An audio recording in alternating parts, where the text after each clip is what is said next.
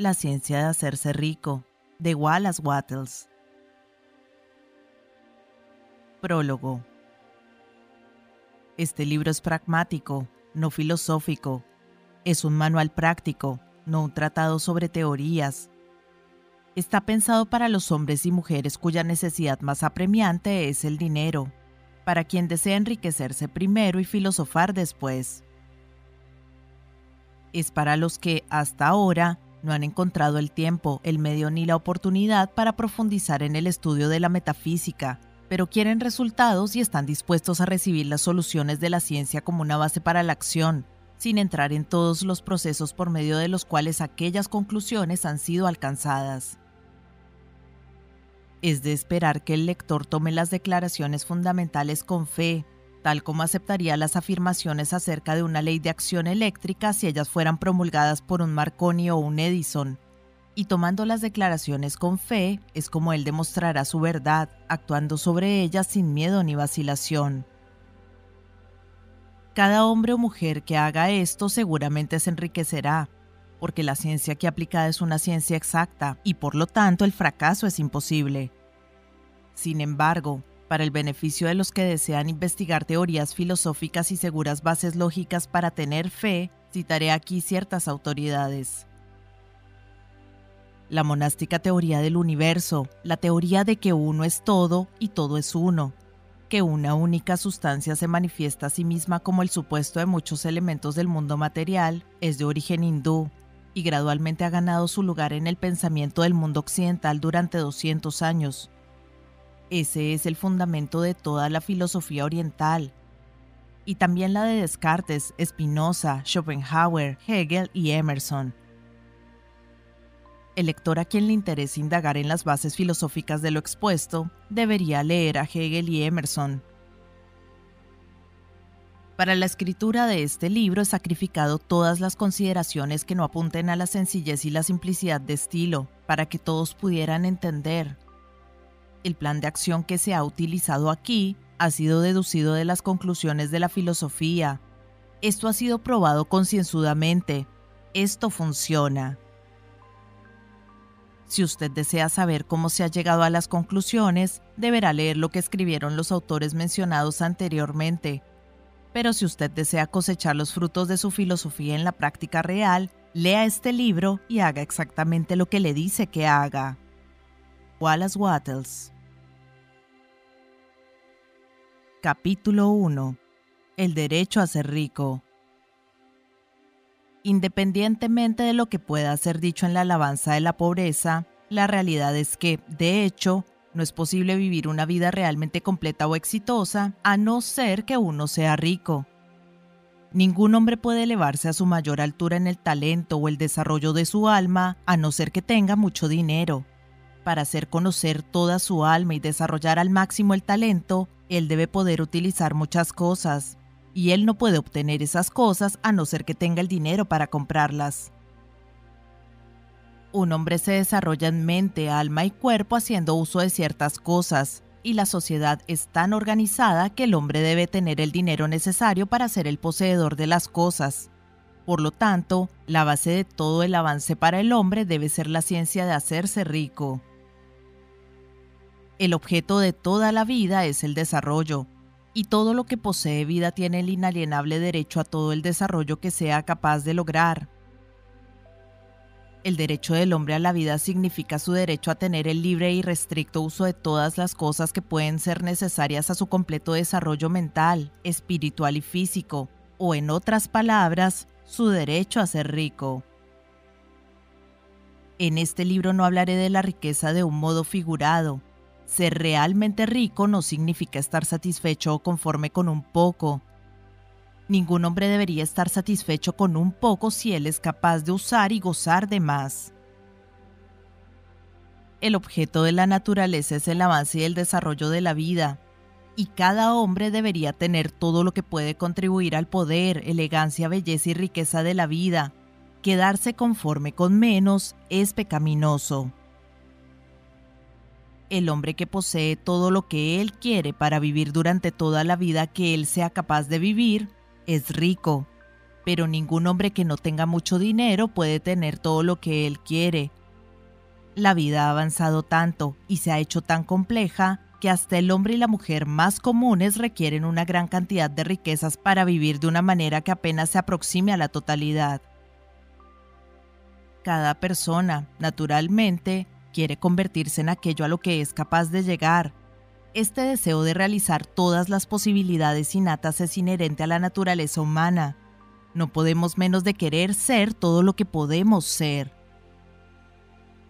El éxito en la vida es llegar a ser lo que usted quiere ser. Usted puede convertirse en lo que quiere ser solo haciendo uso de las cosas, y usted puede tener acceso a las cosas solo en la medida en que usted se haga lo bastante rico como para comprarlas. Entender la ciencia de hacerse rico es, por lo tanto, lo esencial de todo conocimiento. No hay nada de malo en el deseo de hacerse rico. El deseo de riqueza es realmente el deseo de una vida más rica, más llena y más abundante, y ese deseo es meritorio y digno. El hombre que no desee vivir con mayor abundancia no es normal, y por lo tanto, el hombre que no desea tener el dinero suficiente como para comprar todo lo que él quiere no es normal.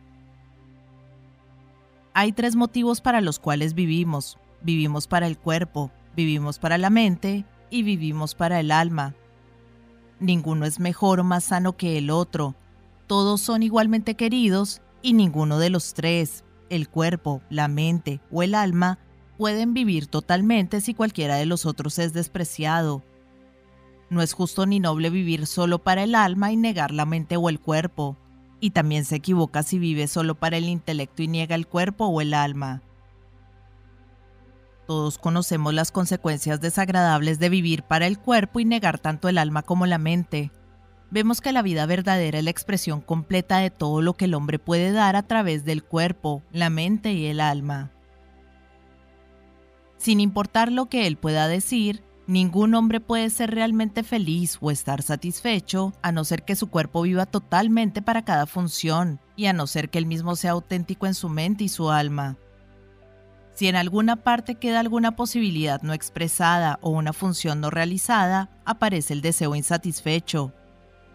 El deseo es la posibilidad de buscar la expresión o la función buscando el rendimiento.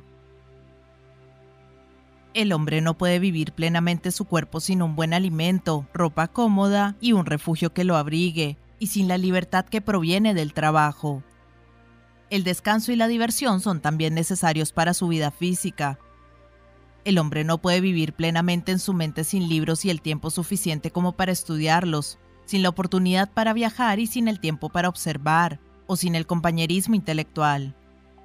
Para vivir plenamente en su mente, debe tener relaciones intelectuales y debe rodearse de todos los objetos de arte y la belleza que él sea capaz de utilizar y apreciar.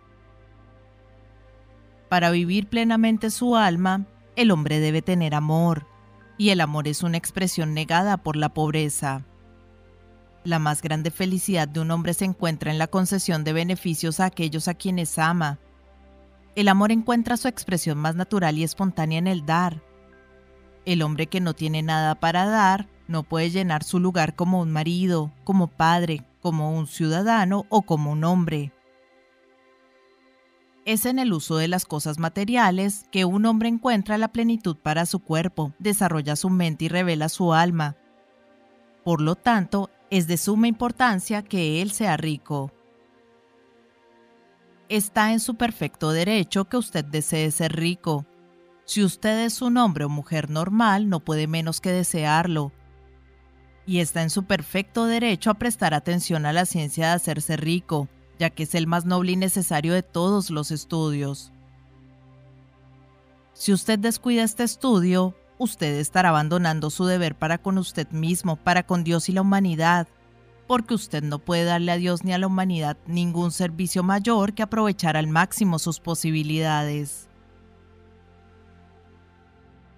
Capítulo 2 Hay una ciencia para hacerse rico. Hay una ciencia para hacerse rico, y es una ciencia exacta, como el álgebra o las matemáticas. Hay ciertas leyes que gobiernan el proceso de adquirir la riqueza. Una vez que estas leyes son aprendidas y obedecidas por cualquier hombre, él se enriquecerá con una certeza matemática. La posesión del dinero y las características vienen como consecuencia de hacer cosas de un cierto modo. Los que hacen cosas de este cierto modo, ya sea con intención o por casualidad, se enriquecen, mientras que aquellos que no hacen las cosas de ese cierto modo, sin importar con qué fuerza trabajen o cómo sean de capaces, permanecerán pobres. Es una ley natural que ciertas causas producen determinados efectos, y por lo tanto cualquier hombre o mujer que aprende a hacer las cosas de este cierto modo, infaliblemente se enriquecerá. Que la precedente declaración sea verdadera queda demostrado por los siguientes hechos. Hacerse rico no es un producto del medio ambiente, puesto que si lo fuera toda la gente en ciertas vecindades se haría rica. La población de una ciudad sería toda rica, mientras que los de otras ciudades serían todos pobres.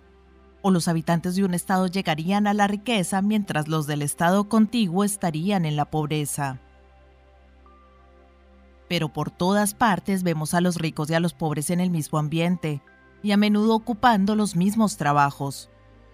Cuando dos hombres están en el mismo lugar y en el mismo negocio, y uno se enriquece mientras el otro permanece pobre, demuestra que enriquecerse no es principalmente un resultado del medio ambiente. Algunos ambientes pueden ser más favorables que otros, pero cuando dos hombres que trabajan en el mismo negocio están en la misma vecindad y uno se enriquece mientras otros no, esto indica que enriquecerse es el resultado de hacer las cosas de un cierto modo. Y si vamos aún más allá, la capacidad de hacer las cosas de este cierto modo no está tampoco reservada únicamente a la posesión de talento, pues muchas personas que tienen un gran talento permanecen pobres, mientras otros que tienen muy poco talento se enriquecen. Estudiando a la gente que se enriqueció, encontramos que ellos son de una clase media desde todo punto de vista y no tienen ningún talento o capacidad mayor que otros hombres es evidente que ellos no se enriquecieron porque poseen talentos y capacidades que otros hombres no tienen, sino porque ellos hicieron las cosas de un cierto modo. Hacerse rico no es el resultado del ahorro o la economía. Mucha gente muy indigente es pobre, mientras que los gastadores empedernidos a menudo se enriquecen. Tampoco se hacen ricos debido a que hacen cosas que otros no logran hacer, Dos hombres en el mismo negocio a menudo hacen casi exactamente las mismas cosas, y uno se enriquece mientras el otro permanece pobre o quiebra. De todas estas cosas, debemos llegar a la conclusión de que enriquecerse es el resultado de hacer las cosas de un cierto modo. Si enriquecerse es el resultado de hacer las cosas de un cierto modo, y si las causas siempre producen efectos, entonces cualquier hombre o mujer que pueda hacer las cosas de ese modo puede hacerse rico, y el asunto entero está dentro del dominio de una ciencia exacta. La pregunta que surge aquí es si este cierto modo puede ser tan difícil que solo unos cuantos puedan seguirlo. Esto no puede ser verdadero, como hemos visto, porque la capacidad natural no está involucrada. La gente talentosa se enriquece, y los alcornoques también se enriquecen. La gente intelectualmente brillante se enriquece y la gente sin muchas luces se enriquece. La gente físicamente fuerte se enriquece y la gente débil y enferma también se enriquece. Algún grado de capacidad para pensar y entender es desde luego esencial, pero en lo que corresponde a una capacidad natural, Cualquier hombre o mujer que tiene la capacidad suficiente como para leer y entender estas palabras seguramente puede enriquecerse. También hemos visto que esto no es un resultado del medio ambiente. La posición cuenta algo. Uno no iría al corazón del Sahara esperando hacer un negocio exitoso. Enriquecerse implica la necesidad de tratar con hombres y de estar donde haya gente para ocuparse de ello. Y si esta gente está interesada en seguir por el camino que usted quiere seguir, tanto mejor.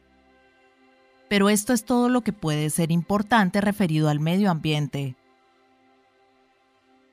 Si cualquier persona en su ciudad puede enriquecerse, entonces usted también puede. Y si cualquier persona en su estado puede enriquecerse, usted también. Otra vez le insisto, esto no es asunto de escoger algún negocio o profesión particular.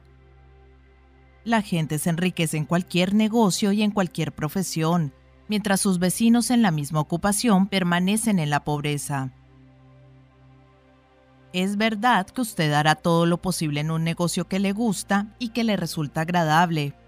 Y si usted tiene ciertos talentos bien desarrollados, usted hará todo lo mejor posible en un negocio que necesita el ejercicio de esos talentos. También usted hará todo lo mejor posible en un negocio que está bien ubicado en el lugar correcto. Un local de venta de helados trabaja mejor en un clima cálido que en Groenlandia, y una factoría de salmón tendrá más éxito en el noreste que en la Florida, donde no hay ningún salmón. Pero, aparte de esas limitaciones generales, enriquecerse no depende de su contratación de algún negocio en particular, sino de su estudio para hacer las cosas de un cierto modo. Si usted está ahora en el negocio y alguien más en su localidad se enriquece con el mismo tipo de negocio mientras usted no se enriquece, es porque usted no hace las cosas del mismo modo que la otra persona las hace. Nadie está impedido de hacerse rico por la carencia de capital. Por supuesto, si usted consigue el capital, el crecimiento se hace más fácil y rápido. Pero el que tiene capital ya es rico y no tiene que considerar cómo enriquecerse. No importa cuán pobre pueda ser usted, si comienza a hacer las cosas de cierto modo, usted comenzará a enriquecerse y usted comenzará a tener capital. La adquisición de capital es una parte del proceso de enriquecimiento, y esto es una parte del resultado que invariablemente sigue al hacer las cosas de cierto modo. Usted puede ser el hombre más pobre del continente y estar profundamente endeudado. Usted puede no tener amigos, ni influencia, ni recursos. Pero si usted comienza a hacer las cosas de este modo, infaliblemente debe comenzar a enriquecerse, ya que determinadas causas producen determinados efectos. Si usted no tiene ningún capital, puede conseguir el capital. Si usted está en el negocio incorrecto, puede entrar en el negocio correcto. Si usted está en una localidad incorrecta, puede ir a la correcta. Y usted puede hacer así comenzando en su negocio presente y en su actual localidad para hacer las cosas del cierto modo que lo llevará al éxito. Capítulo 3. La oportunidad está monopolizada. Ningún hombre permanece pobre porque la oportunidad le haya sido robada o porque otra gente haya monopolizado la riqueza y haya puesto una cerca alrededor de ella. A usted puede resultarle complicado trabajar con determinados rubros, pero hay otros canales abiertos para usted. Probablemente sería difícil para usted conseguir el control de cada uno de los grandes sistemas del ferrocarril. Ese campo está bastante bien monopolizado. Pero el negocio eléctrico de ferrocarril está todavía en sus primeras instancias y ofrece muchas posibilidades para las empresas. Y dentro de muy pocos años, el tráfico y el transporte por aire harán una gran industria, y en todas sus ramas darán el empleo a cientos de miles, quizás a millones de personas. ¿Por qué no girar su atención al desarrollo del transporte aéreo en vez de competir con JJ Hill y otros para conseguir una posibilidad en el mundo del ferrocarril a vapor? Es bastante real que si usted es un trabajador con un empleo confiable, tiene muy pocas posibilidades de hacerse dueño de la planta en la que trabaja. Pero también es verdadero que si usted comenzara a actuar de un cierto modo, pronto podría dejar el empleo de confianza. Usted podría comprar una granja de 10 a 40 acres y entrar al negocio como un productor de productos alimenticios. Existe una gran oportunidad en este tiempo para los hombres que vivan en pequeñas extensiones de tierra y la cultiven de manera intensiva. Tales hombres seguramente se enriquecerán. Puede decir que es imposible para usted obtener la tierra, pero voy a demostrarle que esto no es imposible y que usted seguramente puede conseguir una granja si trabaja de un cierto modo. En periodos diferentes la marea de las oportunidades va en direcciones diferentes según las necesidades totales y la etapa particular de evolución social que haya sido alcanzada. Actualmente, América se inclina hacia la agricultura y las industrias y profesiones afines. Hoy, esas oportunidades están abiertas antes que las de una fábrica. Esto es más abierta de lo que era antes el hombre de negocios que suministraba al granjero, más que quien antes suministraba al trabajador de una fábrica, más que antes el hombre profesional, quien esperaba del granjero, más que antes de quien sirve a la clase obrera. Hay una abundancia de oportunidades para el hombre que vaya con la marea en vez de tratar de nadar contra ella. Los trabajadores de una fábrica, ya sea como individuos o como una clase, no están privados de la oportunidad.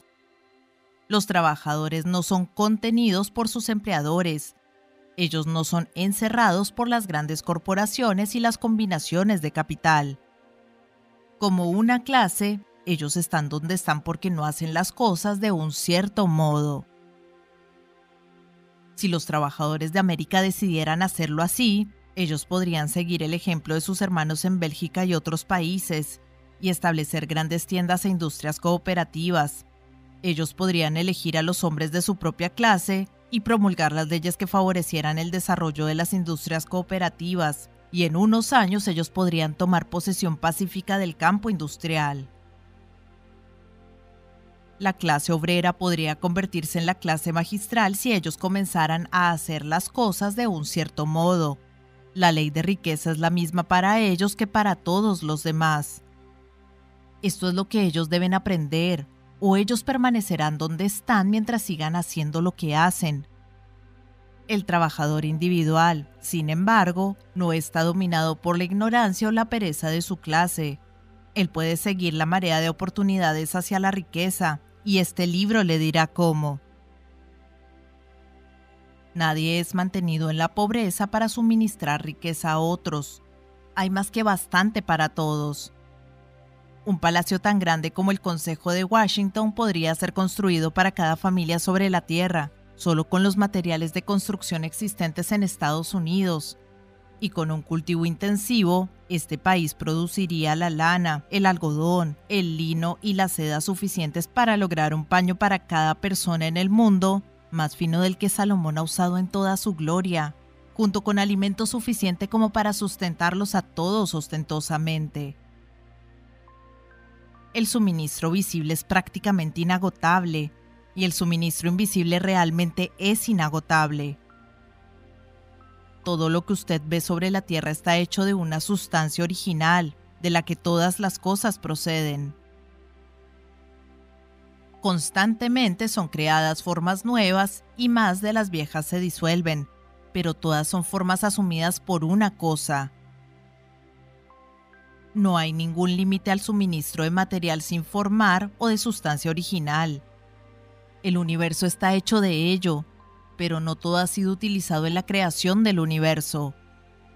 Los espacios en, a través y entre las formas del universo visible están impregnados y llenos con la sustancia original, con la materia sin formar, con la materia prima de todas las cosas. Diez mil veces más podría ser hecho, tanto como ya ha sido hecho, y aún entonces nosotros no habríamos agotado el suministro de la materia prima universal. Ningún hombre, por lo tanto, es pobre porque la naturaleza es pobre o porque no hay bastante. La naturaleza es un almacén inagotable de riquezas. El suministro nunca será escaso. La sustancia original está viva con la energía creativa y constantemente produce más formas. Cuando el suministro de materiales de construcción esté agotado, más será producido. Cuando el suelo esté agotado para que las materias de alimentos y materiales para la ropa crezcan sobre él, será renovado o más suelo será hecho. Cuando todo el oro y la plata hayan sido excavados de la tierra, si el hombre está todavía en tal etapa de desarrollo social que él necesita oro y plata, más se producirá. La materia sin formar responde a las necesidades del hombre. No lo dejará sin las cosas buenas. Esto es verdadero para el hombre en su conjunto. La humanidad en su totalidad es siempre rica en abundancia, y si los individuos son pobres es porque ellos no siguen ese cierto modo de hacer las cosas que hacen rico al hombre individual. La materia sin formar es inteligente, es materia que piensa, está viva y siempre está impulsada hacia más vida. Es el impulso natural e inherente de vida para procurar vivir más. Es la naturaleza de la inteligencia para ampliarse y del conocimiento para procurar ampliar sus fronteras y encontrar la expresión más perfecta. El universo de formas ha sido hecho por la sustancia de vida sin formar, lanzándose a sí misma en la forma de expresarse totalmente. El universo es una gran presencia de vida, siempre moviéndose intrínsecamente hacia más vida y un funcionamiento más pleno. La naturaleza está formada para el avance de la vida. El motivo que la impulsa es el de desarrollar la vida. Por este motivo, todo que tiene posibilidad de administrar vida la proporciona generosamente. No puede haber ninguna carencia, a no ser que Dios se contradiga y anule su propio trabajo a usted no lo mantienen pobre por la carencia en el suministro de riqueza. Esto es un hecho que explicaré un poco más adelante, diciendo que hasta los recursos de las sustancias sin formar están al servicio del hombre o la mujer que interprete y piense en cierto modo. Capítulo 4. El primer principio en la ciencia de hacerse rico. El pensamiento es el único poder que puede producir la riqueza tangible de las sustancias sin formar. La materia de la que están hechas todas las cosas es una sustancia que piensa, y el pensamiento de la forma de esta sustancia es lo que produce la forma. La sustancia original se mueve acorde a sus pensamientos. Cada forma y proceso que usted ve en la naturaleza es la expresión visible de un pensamiento de la sustancia original. Como la materia sin formar piensa en una forma, esto toma aquella forma. Como esto piensa en el movimiento, esto crea ese movimiento. Esa es la forma en la que todas las cosas fueron creadas. Vivimos en un mundo de pensamientos que forma parte de un universo de pensamientos. El pensamiento de un universo que se mueve extendiéndose a todas las partes de la sustancia sin formar y la materia pensadora que se mueve según este pensamiento tomaron la forma de los sistemas de los planetas y mantienen aquella forma. La sustancia pensante toma la forma de su pensamiento y se mueve según ese pensamiento. Sosteniendo la idea de un sistema de sol y mundos que giran, esto toma la forma de esos cuerpos y los mueve como los piensa. Pensando en la forma del lento crecimiento de un roble, esto se mueve en consecuencia y produce el árbol, aunque pueda requerirse siglos para conseguirlo. En la creación, lo que está sin formar parece moverse según las líneas de movimiento que han sido establecidas. El pensamiento de un roble no permite la formación inmediata de un árbol adulto completo, pero comienza con el movimiento de las fuerzas que producirán el árbol a lo largo de las líneas establecidas de crecimiento. Cada pensamiento de forma, sostenido en la sustancia pensadora, causa la creación de la forma, pero siempre, o al menos casi siempre, a lo largo de las líneas de crecimiento y acción ya establecidas. Si el pensamiento para una casa de cierto tipo de construcción fuera impregnado sobre la sustancia sin formar, no podría causar la formación inmediata de la casa, pero esto causaría un giro de las energías creativas que ya están trabajando en el comercio y el oficio en tales canales, que resultarían en la construcción rápida de la casa. Y si no hubiera habido ningún canal existente por el que la energía creativa hubiera podido trabajar, entonces la casa sería formada directamente de la sustancia principal, sin esperar los procesos lentos del mundo orgánico e inorgánico. Ninguna forma pensada puede ser impresionada sobre la sustancia original sin causar la creación de la forma. El hombre es un centro de pensamiento y puede originar el pensamiento. Todas las formas que el hombre pueda crear con sus manos primero deben existir en su pensamiento. Él no puede darle forma a una cosa antes de haber pensado en esa cosa. Hasta ahora, el hombre ha restringido casi totalmente sus esfuerzos al trabajo de sus manos. Él ha aplicado el trabajo manual al mundo de las formas, buscando cambiar o modificar las que ya existen.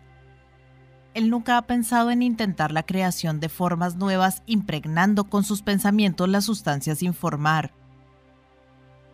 Cuando el hombre tiene un pensamiento forma, él toma el material de las formas de la naturaleza y hace una imagen de la forma que está en su mente. Él, hasta ahora, ha hecho un pequeño o ningún esfuerzo para cooperar con la inteligencia sin formar, para trabajar con el Padre. Él ni ha soñado que pueda hacer lo que él ve que el Padre hace. El hombre reforma y modifica formas existentes mediante el trabajo manual. Él no ha prestado atención a la pregunta de si no puede producir cosas a partir de las sustancias sin formar, comunicándolas a sus pensamientos nos proponemos demostrar que Él puede hacerlo, demostrar que cualquier hombre o mujer puede hacerlo y mostrar cómo. Como primer paso, debemos dejar tres proposiciones fundamentales. Primero, afirmamos que hay una materia original sin formar o la sustancia de la cual todas las cosas están hechas. Todos los aparentemente muchos elementos son las presentaciones diferentes de un mismo elemento. Las muchas formas encontradas en la naturaleza orgánica e inorgánica, hechas de la misma materia. Y esta materia es materia pensante. Un pensamiento contenido en ella produce la forma del pensamiento. El pensamiento en la sustancia pensadora produce formas. El hombre es el centro del pensamiento, capaz del pensamiento original, si el hombre puede comunicar su pensamiento al pensamiento original de la sustancia, él puede causar la creación o la formación de las cosas que él piensa. Para resumir esto, hay una materia pensadora de la cual todas las cosas son hechas y que, en su estado original, impregna, penetra y llena los interespacios del universo. En esta sustancia, un pensamiento produce la cosa que es imaginada por ese pensamiento. El hombre puede formar cosas en su pensamiento y si impregna con su pensamiento a la sustancia sin formar, puede causar la cosa que él piensa que debe ser creada. Puede preguntarse si yo puedo demostrar estas declaraciones, y sin entrar en detalles, contesto que sí puedo hacerlo, por la lógica y la experiencia razonando y retrocediendo hacia los fenómenos de la forma y el pensamiento, llegó al pensamiento original de la sustancia, y el razonamiento hacia adelante de esa sustancia del pensamiento llega al poder del hombre de causar la formación de la cosa en la que él piensa. Y a través de lo que he experimentado, también encuentro el razonamiento verdadero. Y esta es mi prueba fuente, si un hombre que lee este libro se enriquece por hacer lo que el libro le dice que debe hacer, es una evidencia en apoyo de mi afirmación. Pero si todos los hombres hacen lo que el libro les dice y se enriquecen, es la prueba positiva hasta que alguien pase por todo el proceso y falle. La teoría es verdadera hasta que el proceso falle, y este proceso no fallará en cada hombre que haga exactamente lo que este libro le dice que debe hacer para enriquecerse. He dicho que los hombres se enriquecen por hacer las cosas de un cierto modo, y para hacerlo así, los hombres deben tornarse capaces de pensar de un cierto modo. El modo de un hombre de hacer las cosas es el resultado directo del modo en que él piensa las cosas. Para hacer las cosas de cierto modo en que usted quiere hacerlas, tendrá que adquirir la capacidad de pensar de ese cierto modo en el que usted quiere pensar este es el primer paso para hacerse rico. Pensar lo que usted desea pensar es la verdad, independientemente de las apariencias.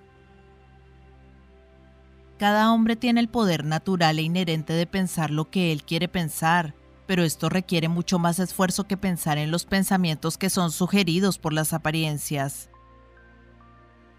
Pensar según las apariencias es fácil, Pensar la verdad independientemente de las apariencias es muy laborioso.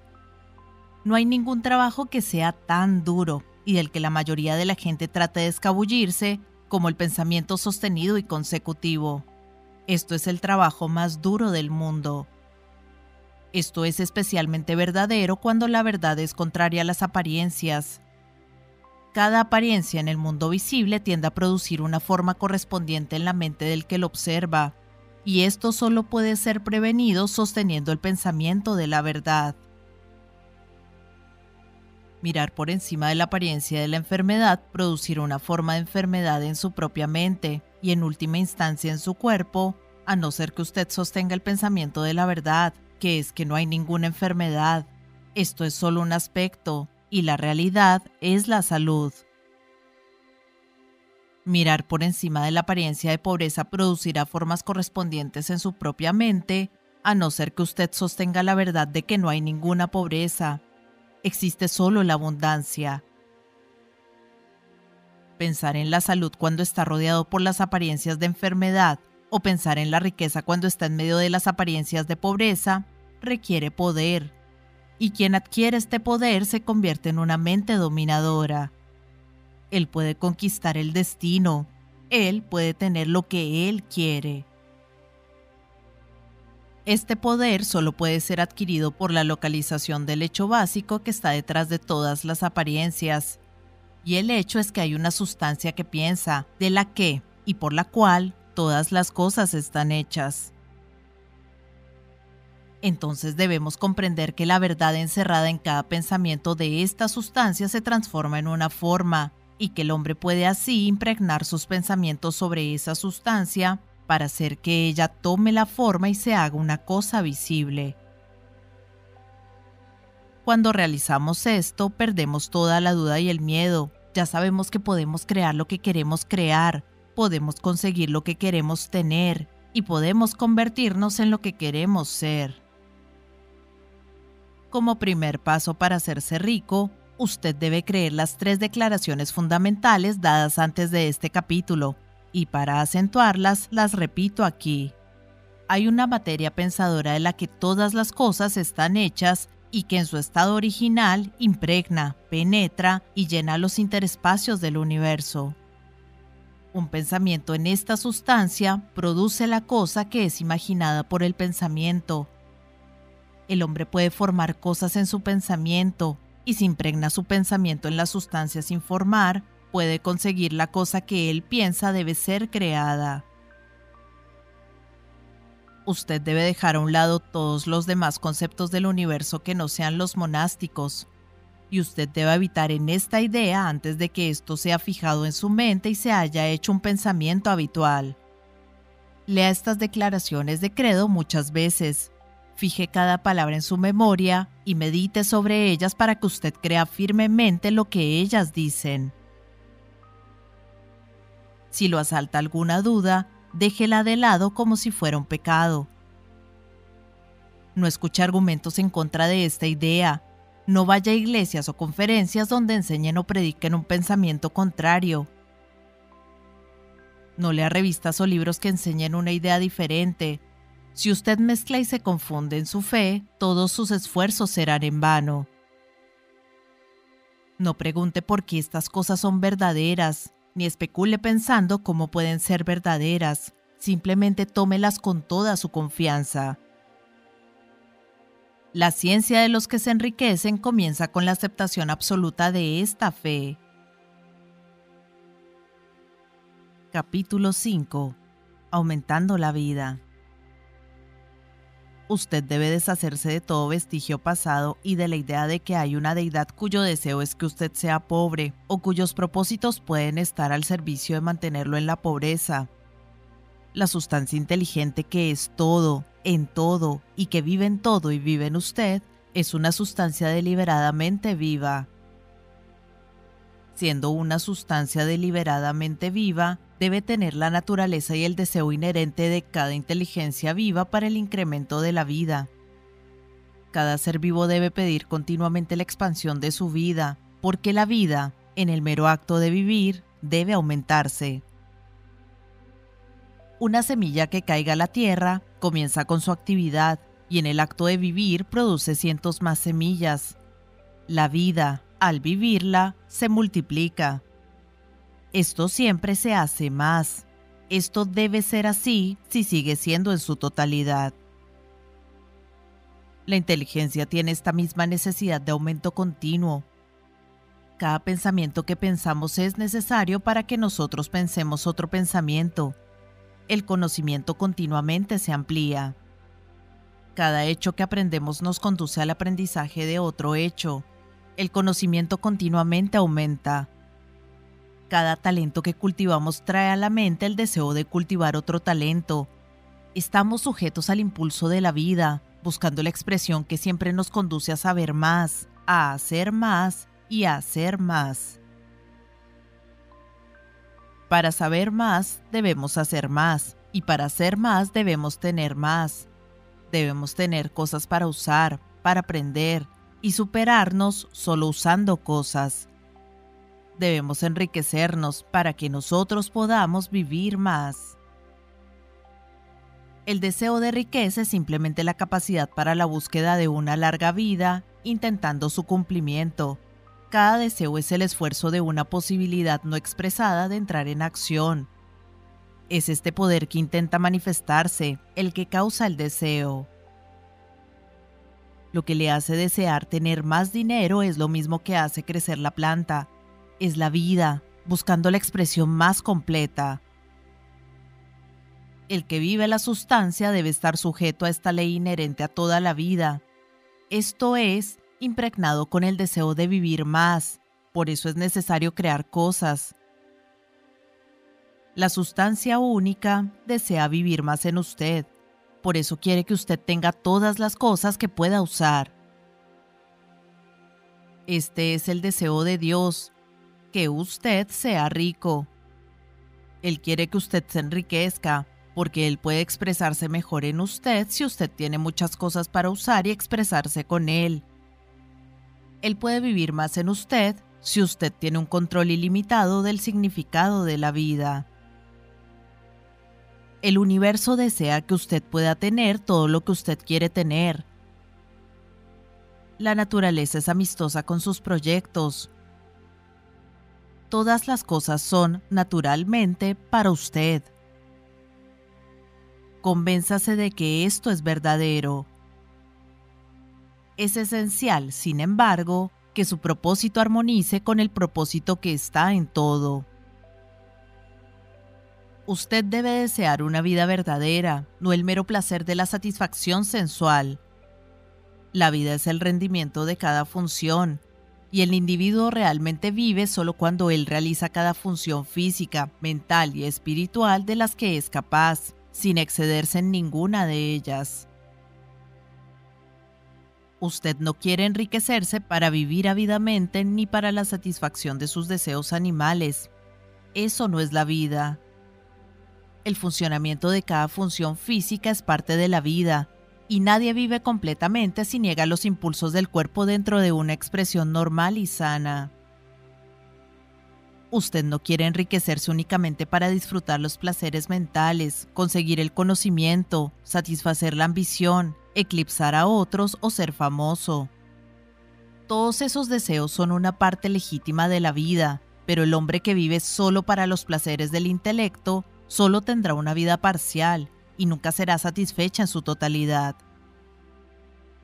Usted no quiere enriquecerse únicamente para el bien de otros, perderse por la salvación de la humanidad, experimentar las alegrías de la filantropía y el sacrificio. Las alegrías del alma son solo una parte de la vida, y no son mejores o más nobles que cualquier otra parte. Usted quiere enriquecerse para poder comer, beber y estar alegre cuando sea el tiempo para hacer esas cosas, para que usted pueda rodearse de hermosas cosas, ver tierras distantes, alimentar su mente y desarrollar su intelecto, para poder amar a los hombres y hacer cosas amables, y ser capaz de jugar un buen papel para ayudar al mundo a encontrar la verdad. Pero recuerde que el extremo altruismo no es mejor, como tampoco es más noble el egoísmo extremo. Ambas posturas son erróneas. Deshágase de la idea de que Dios quiere que usted se sacrifique por otros y que usted puede congraciarse con Él por actuar así. Dios no quiere esa clase de cosas. Lo que Él quiere es que usted aproveche el máximo de usted mismo para usted y para los otros, y usted puede ayudar más a los otros aprovechando el máximo de usted mismo que de cualquier otro modo. usted puede hacerlo mejor solo haciéndose rico. Entonces está bien y es loable que usted ponga su primer y mejor pensamiento en el trabajo de adquirir riqueza. Recuerde, sin embargo, que el deseo de sustancia es para todo, y sus movimientos deben ser para dar vida a todos. No puede ser hecho para disminuir la vida de nadie, porque esto es igual para todos en su totalidad, en la búsqueda de la riqueza y la vida.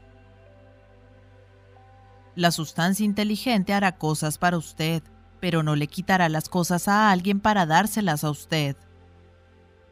Usted debe deshacerse de la idea de la competencia, Usted debe crear, no competir por lo que ya está creado.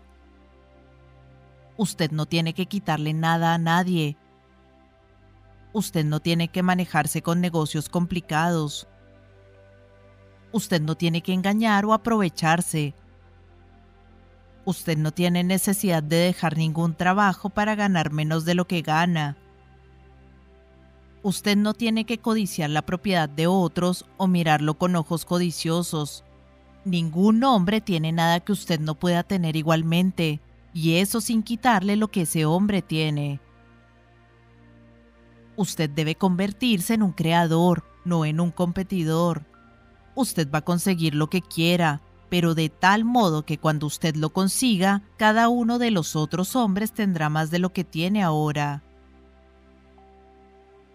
Soy consciente de que hay hombres que consiguen una enorme cantidad de dinero procediendo en total oposición con las declaraciones del párrafo anterior, y puedo agregar alguna palabra de explicación aquí. Los hombres del tipo plutocrático, los cuales se hacen muy ricos, lo consiguen a veces únicamente por su extraordinaria capacidad de competencia, y a veces ellos inconscientemente se relacionan con la sustancia en sus grandes objetivos y movimientos para la construcción de la evolución industrial. Rockefeller, Carnegie, Morgan, etc., han sido los agentes inconscientes del Supremo en el necesario trabajo de sistematizar y organizar la industria productiva, y al final, su trabajo contribuyó enormemente a incrementar la vida para los otros. Sus días están casi terminados, ellos han organizado la producción y pronto serán superados por los agentes de la multitud, quien organizará la maquinaria de distribución. Los multimillonarios son como los monstruos de reptiles de las eras prehistóricas. Ellos tienen una parte necesaria en el proceso evolutivo, pero el mismo poder que los produjo los eliminará. Y debe tener bien en cuenta que ellos nunca han sido realmente ricos, un registro de las vidas privadas de la mayor parte de esta clase de personas mostrará que ellos realmente han sido los más abyectos y desgraciados de los pobres. La riqueza construida sobre la competencia nunca es satisfactoria ni permanente. Esa riqueza es de ellos hoy y de otros mañana. Recuerde, si usted debe hacerse rico de un modo científico e incuestionable, usted debe salir completamente del pensamiento competitivo usted nunca debe pensar, ni por un momento, que el suministro es limitado. Tan pronto como usted comienza a pensar que todo el dinero va a ser arrinconado y controlado por banqueros y otros, y que usted debe ocuparse de conseguir apoyo legal para este proceso, etc., en aquel momento usted comienza a tener una mente competitiva y su poder de ser causal de la creación se va por el momento. Y lo que es peor, usted probablemente detenga los movimientos creativos que ya había comenzado. Sepa que hay un valor de incontables millones de dólares de oro en las montañas de la Tierra que aún no fueron traídos a la luz, pero sepa también que si no hubiera, sería creado por el pensamiento de la sustancia para cumplimentar sus necesidades. Sepa que el dinero que usted necesita vendrá, aunque para esto sea necesario que mil hombres lo conduzcan al descubrimiento de las nuevas minas de oro del mañana. Nunca mire el suministro visible, mire siempre a la riqueza ilimitada en las sustancias sin formar y sepa que ellos le vienen tan pronto como usted pueda recibirlos y usarlos. Nadie que acorrale el suministro visible puede impedirle conseguir el que es suyo. Entonces, Nunca se permita pensar, ni por un instante, que las mejores ideas de cosas que se construyen serán tomadas por otros antes de que usted se prepare a construir su casa, a no ser que usted no se apresure. Nunca se preocupe acerca de la confianza y las fusiones. No se ponga ansioso ni miedoso de que ellos pronto vengan a poseer la tierra entera. Nunca tenga miedo de que usted pueda perder lo que quiere porque alguna otra persona se le adelanta. Esto no puede pasar dentro de lo posible. Usted no busca ninguna cosa que sea propiedad de nadie más. Usted causa solo lo que quiere que sea creado de la sustancia sin formar, y ese suministro es sin límites. Aténgase a lo ya explicado hay una materia pensadora de la que todas las cosas son hechas y que en su estado original impregna, penetra y llena los interespacios del universo. Un pensamiento en esta sustancia produce la cosa que es imaginada por el pensamiento. El hombre puede formar cosas en su pensamiento y por impregnar su pensamiento sobre la sustancia sin formar, puede causar la cosa que él piensa que debe ser creada. Capítulo 6. ¿Cómo llega la riqueza a usted? Cuando digo que usted no tiene que llevar a cabo negocios complicados, no significa que usted no conduzca ningún negocio en absoluto o que usted está por encima de la necesidad de tener transacciones con los demás. Quiero significar que usted no tendrá que lidiar con ellos infructuosamente. Usted no tiene que conseguir algo para nada, pero debe dar a cada hombre más de lo que usted toma de él. Usted no puede darle a cada hombre más en el valor en efectivo del mercado de lo que usted toma de él, pero usted puede darle más en valor de uso que el valor en efectivo de la cosa que usted toma de él. El papel, la tinta y los demás materiales de este libro pueden no merecer el dinero que usted paga por ello, pero si las ideas sugeridas por este libro le traen miles de dólares, usted no ha sido engañado por los que se lo vendieron ellos le han dado a usted un gran valor de uso por un pequeño valor en efectivo. Vamos a suponer que yo poseo un cuadro de uno de los grandes artistas que, en cualquier comunidad civilizada, vale miles de dólares. Lo llevo a una conocida galería de arte y, por el arte de vender, inducen a un esquimal a entregar por él un bulto de pieles que valen 500 dólares. Realmente lo he engañado ya que él no puede darle utilidad al cuadro. Esto no tiene un valor de uso para él porque eso no le añadirá nada a su vida. Pero suponga que le doy un arma que vale 50 dólares por sus pieles. Entonces él habrá hecho un buen negocio porque puede emplear el arma. Podrá conseguir muchas más pieles y mucho alimento. Esto le añadirá de muchas formas cosas a su vida. Esto le hará rico. Cuando usted se eleva desde la ubicación competitiva a la creativa, puede explorar muy estrictamente sus transacciones de negocios, y si usted le vende a algún hombre algo que no añade más a su vida que las cosas que él le da a cambio, usted puede permitirse detener la operación. Usted no necesita agredir a nadie en el negocio. Y si usted está en un negocio que lastima a las personas, salga de ello inmediatamente dé a cada hombre más en valor de uso de lo que usted toma de él en valor efectivo. De esa forma usted añade algo a la vida del mundo por cada transacción de negocio. Si usted tiene gente que trabaja para usted, debe tomar de ellos más en valor en efectivo de lo que usted paga en los salarios, porque así usted podrá organizar su negocio que estará lleno de empuje, y cada empleado que lo desee puede avanzar un poco más cada día usted puede lograr que su negocio haga por sus empleados lo mismo que este libro hace por usted. Usted puede así conducir su negocio como si fuera una especie de escalera, por la que cada empleado que haga el correspondiente esfuerzo podrá subir a la riqueza. Pero una vez ofrecida la oportunidad, si él no lo hace, no será culpa suya, sino de él. Y, finalmente, si usted debe crear su riqueza de las sustancias sin formar que impregna todo su ambiente, esto no significa que deba tomar la forma de la atmósfera y crearse ante sus propios ojos. Si usted quiere una máquina de coser, por ejemplo, no significa que usted deba impregnar el pensamiento de una máquina de coser sobre la sustancia pensadora y que la máquina será formada sin sus manos, en el espacio donde usted se encuentra o en otro sitio. Si usted quiere una máquina de coser, sostenga la imagen mental de ello con la más positiva certeza de que esto ya está hecho o está en camino hacia usted. Después, una vez que ha logrado la formación del pensamiento, tenga la mayor fe, absoluta e incondicional, de que la máquina de coser vendrá.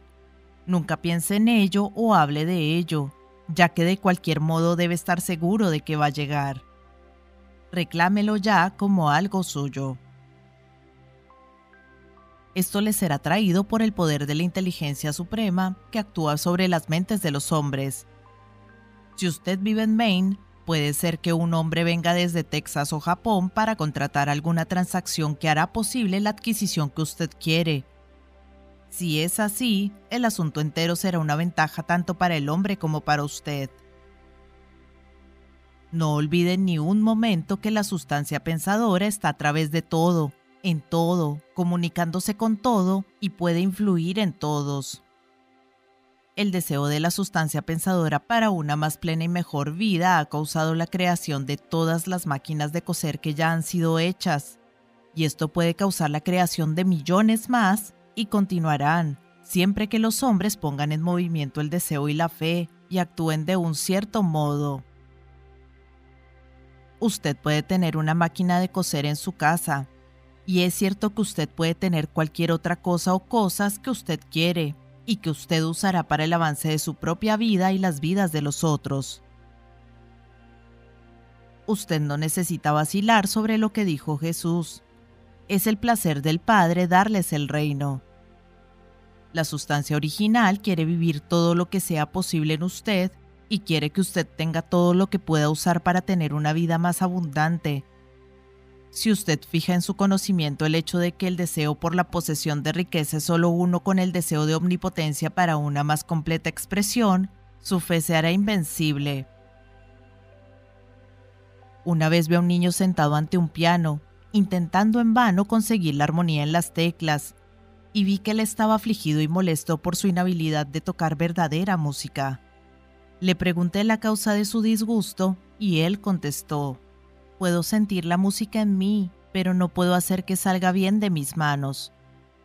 La música en él era el impulso de la sustancia original, conteniendo todas las posibilidades de toda la vida.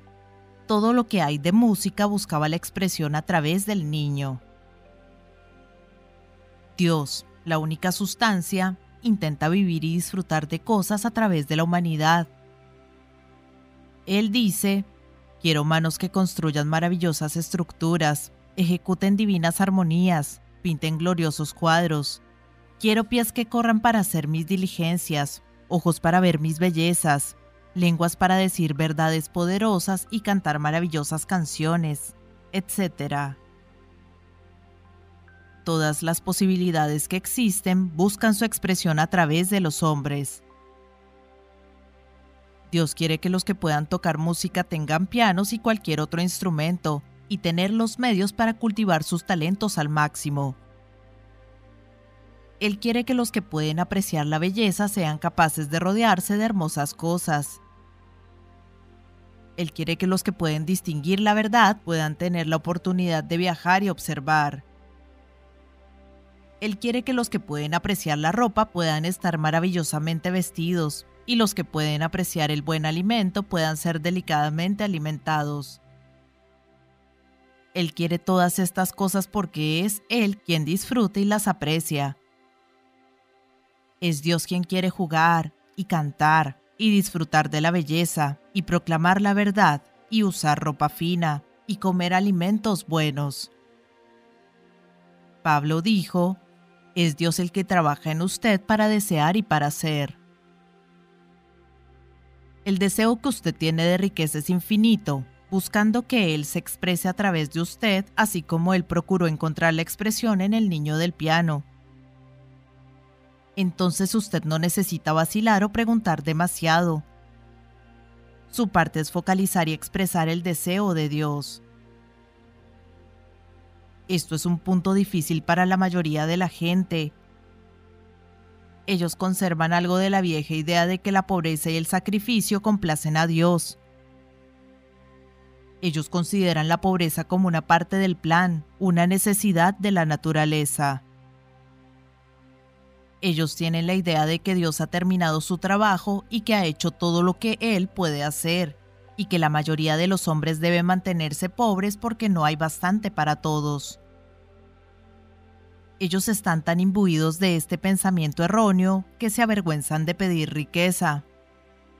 Ellos intentan no desear más que una habilidad muy modesta, lo justo para hacerlos sentir cómodos. Recuerdo ahora el caso de un estudiante a quien le contaron que él debía conseguir formar en su mente una imagen clara de las cosas que deseaba para que el pensamiento creativo pudiera ser impregnado en las sustancias sin formar él era un hombre muy pobre, que vivía en una casa alquilada y teniendo solo lo que ganaba día a día. Él no podía comprender el hecho de que toda la riqueza era suya. Por eso, después de meditar el asunto, decidió que, razonablemente, podría pedir una alfombra nueva para el piso de su mejor cuarto y una estufa de carbón de antracita para calentar la casa durante el tiempo frío. Después de seguir las instrucciones dadas en este libro, él obtuvo estas cosas en unos meses y luego se dio cuenta que no había pedido bastante. Él caminó a través de la casa en la que vivía y planteó todas las mejoras que le gustaría hacer en ella. Mentalmente agregó una ventana por aquí y otro cuarto por allí, antes de que eso estuviera completo en su mente como su ideal de casa. Y luego él planteó su mobiliario, Manteniendo la imagen entera en su mente, él comenzó a vivir de un cierto modo y a moverse hacia lo que él quería. Él posee ahora la casa y la está reconstruyendo a partir de la forma de su imagen mental. Y ahora, con una fe muy grande, él continúa tratando de conseguir cosas más grandes. Ha sido así de acuerdo a su fe, y esto es así con usted y con todos nosotros. Capítulo 7. La gratitud. Los ejemplos dados en el capítulo pasado harán ver al lector el hecho de que el primer paso para enriquecerse debe ser transportar la idea de su deseo a la sustancia sin formar. Esto es verdad, y usted verá que para hacerlo es necesario relacionarse de un modo armonioso con la inteligencia sin formar. Asegurar esta relación armoniosa es un asunto de importancia tan primaria y vital que le daré aquí algún espacio para su discusión y le proporcionaré las instrucciones para que, si usted las sigue, tenga la seguridad de que estará en perfecta unidad de mente con Dios. El proceso entero de ajuste mental y la compensación puede ser resumido en una sola palabra, la gratitud. Primero, usted debe creer que hay una sustancia inteligente de la cual proceden todas las cosas. Segundo, usted debe creer que esa sustancia le da todo lo que usted desea. Y tercero, usted debe relacionarse con todo eso por medio de un hondo y profundo sentimiento de gratitud.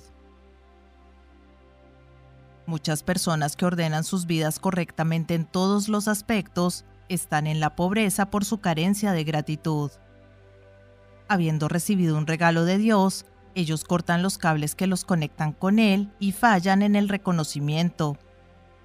Es fácil entender que cuando más cerca vivimos a la fuente de la riqueza, más riqueza recibiremos. Y es fácil también de entender que el alma que está siempre agradecida vive en un contacto más cercano con Dios que el que nunca lo busca para agradecerle. Cuanto más gratitud fijemos en nuestras mentes y en el Supremo cuando recibimos las cosas buenas, más cosas buenas recibiremos y más rápidamente seguirán llegando. Y la razón, simplemente, es que la actitud mental de la gratitud lleva a la mente un contacto más cercano con la fuente de donde provienen las bendiciones. Si es un pensamiento nuevo para usted que la gratitud lleva a su mente entera a una armonía cercana con las energías creativas del universo, Considérelo bien y verá que es verdad. Las cosas buenas, las que usted ya tiene, le han venido a lo largo de la línea de la obediencia a ciertas leyes. La gratitud conducirá a su mente a lo largo de los caminos por los que las cosas vienen. lo mantendrá en una armonía cercana con el pensamiento creativo y le impedirá caer en el pensamiento competitivo. La gratitud solo puede mantenerse mirando hacia el todo e impedirle caer en el error de pensar que el suministro es limitado y hacer lo que sería fatal para sus esperanzas. Hay una ley de gratitud y es absolutamente necesario que usted la observe si desea conseguir los resultados que busca. La ley de gratitud tiene el principio natural en el que la acción y la reacción están siempre iguales y en direcciones opuestas. El agradecimiento que se extiende como agradecimiento de su mente en la oración de alabanza al Supremo es una liberación o gasto de fuerza. Esto solo puede alcanzar a quien fue dirigido, y la reacción es un movimiento instantáneo hacia usted. Acérquese a Dios y Él se acercará a usted. Esto es una declaración de verdad psicológica. Y si su gratitud es fuerte y constante, la reacción en las sustancias sin formar será fuerte y continua. El movimiento de las cosas que usted quiere irá siempre hacia usted. Note la actitud agradecida que Jesús tomó. Como Él siempre parece decir, agradezco al Padre porque Él me escucha. Usted no puede ejercer mucho poder sin gratitud porque es la gratitud lo que lo mantiene conectado con el poder. Pero el valor de la gratitud no consiste únicamente en tener más bendiciones en el futuro. Sin la gratitud, hace mucho que usted no podría haber impedido un pensamiento de descontento en cuanto a que las cosas sean como son. En el momento en que usted permite morar en su mente al descontento sobre cosas que son como son, usted comienza a perder la razón, usted fija su atención en lo ordinario, lo pobre, lo sórdido y tacaño, y su mente toma la forma de esas cosas. Entonces usted transmitirá estas formas o imágenes mentales a las sustancias sin formar, y lo ordinario, lo pobre, lo sórdido y tacaño llegará a usted. Permitir a su mente amparar lo inferior es hacerse inferior y rodearse de cosas inferiores. Por otra parte, para fijar su atención en lo mejor, debe rodearse de lo mejor y ser lo mejor. El poder creativo dentro de nosotros nos hace la imagen de eso a lo que damos nuestra atención. Nosotros somos sustancia pensante, y la sustancia pensante siempre toma la forma de lo que piensa. La mente agradecida está siempre establecida en lo mejor, por lo tanto tiende a hacerse lo mejor, toma la forma o el carácter de lo mejor y recibirá lo mejor. También la fe nace de la gratitud. La mente agradecida espera continuamente cosas buenas y la expectativa se transforma en fe. La reacción de gratitud sobre la propia mente produce la fe, y cada oleada de agradecimiento que provoca aumenta la fe aquel que no tiene ningún sentimiento de gratitud no puede conservar una fe viva. Y sin una fe viva, usted no puede enriquecerse por el método creativo, como veremos en los capítulos siguientes. Es necesario entonces cultivar el hábito de estar agradecido por cada cosa buena que llega a usted y dar las gracias continuamente. Y porque todas las cosas han contribuido a que usted avance, debería incluir todas las cosas en su gratitud. No desperdicie tiempo o conversaciones acerca de los defectos o las acciones incorrectas de los plutócratas, ni confíe en los magnates. Su organización del mundo ha hecho su oportunidad. Efectivamente, todo lo que usted consigue realmente le viene debido a ellos. No rabie en contra de los políticos corruptos, si no fuera por los políticos, nosotros caeríamos en la anarquía y su oportunidad se vería enormemente disminuida. Dios ha trabajado mucho tiempo y muy pacientemente para traernos hasta donde estamos en la industria y en el gobierno, y Él hace directamente su trabajo. No existe la menor duda de que él abolirá a los plutócratas, magnates de confianza, los capitanes de la industria y a los políticos en cuanto ellos estén de más.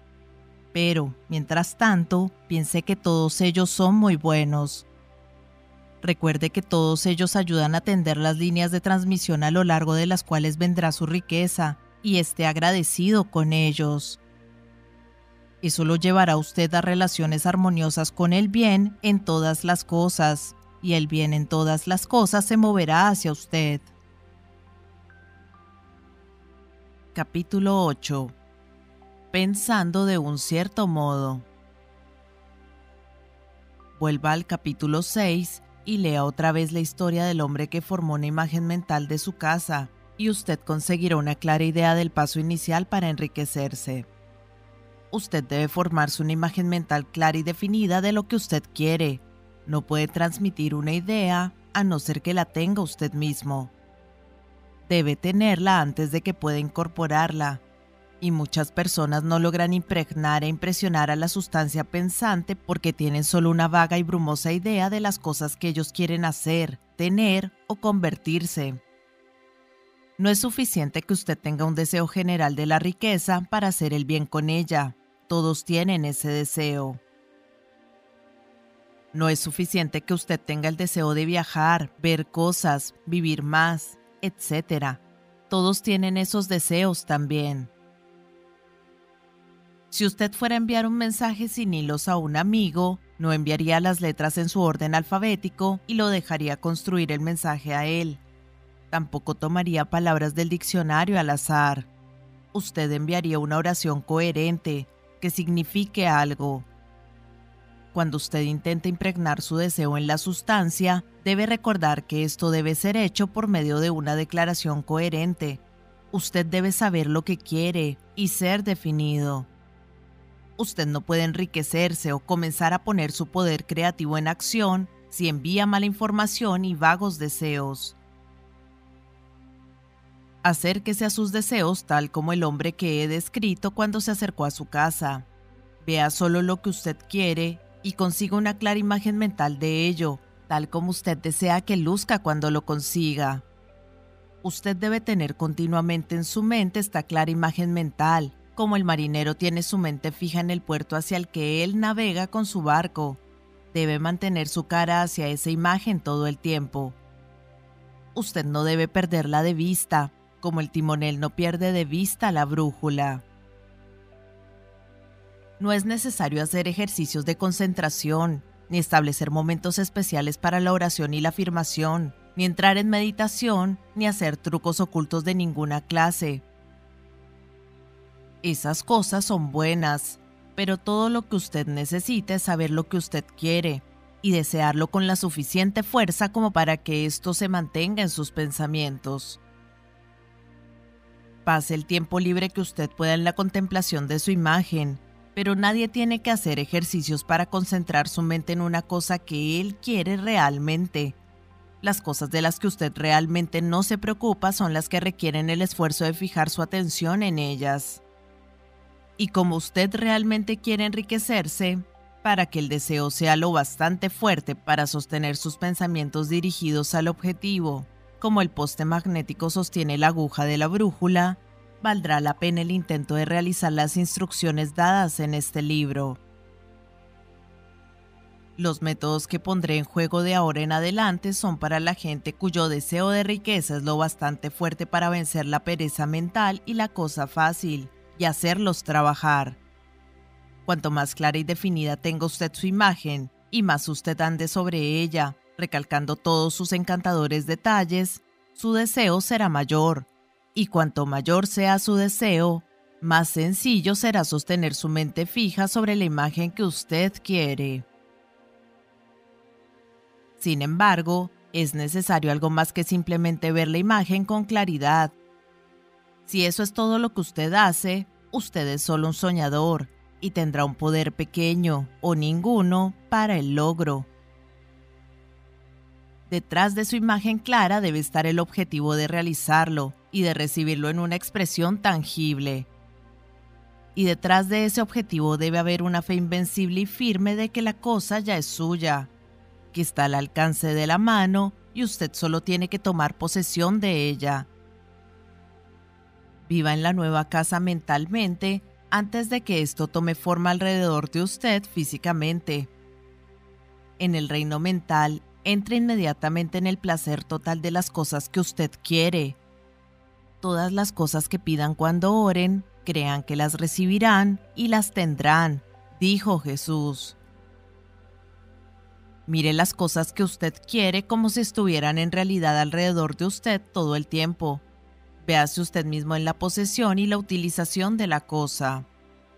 Utilícelas con su imaginación tal como usted las usará cuando sean sus bienes tangibles. Pasee sobre su imagen mental hasta que sea clara y distinta, y luego tome la actitud mental de propiedad hacia todo lo que hay en aquella imagen. Tome posesión de ello en mente, con la fe absoluta de que eso será en realidad de usted. Cumpla con esta actitud de propiedad mental. No renuncie ni durante un instante a la fe de que eso es la verdad. Y recuerde lo que ha sido dicho en un capítulo anterior sobre la gratitud. Esté tan agradecido de ello todo el tiempo como usted espera estarlo cuando haya tomado forma. El hombre que sinceramente puede agradecer a Dios por las cosas que él posee aún solo en la imaginación, tiene fe verdadera. Él se enriquecerá, él conseguirá la creación de lo que él quiere. Usted no tiene que orar repetidamente por las cosas que quiere. No es necesario decírselo a Dios todos los días. No emplees repeticiones vanas como hace el pagano dijo Jesús a sus discípulos, porque el Padre conoce las necesidades antes que le pidan. Su cometido es formular inteligentemente el deseo de las cosas necesarias para una vida más plena y conseguir este deseo dentro de un todo coherente, y luego impregnar con este deseo completo sobre la sustancia sin formar que tiene el poder y la voluntad para traerle lo que usted quiere usted no logrará esta impresión repitiendo las palabras. Usted lo conseguirá sosteniendo la visión en el objetivo firme de lograrlo y con la fe firme de que lo logrará. La respuesta a la oración no es según la fe que demuestra mientras habla, sino según la fe mientras usted trabaja.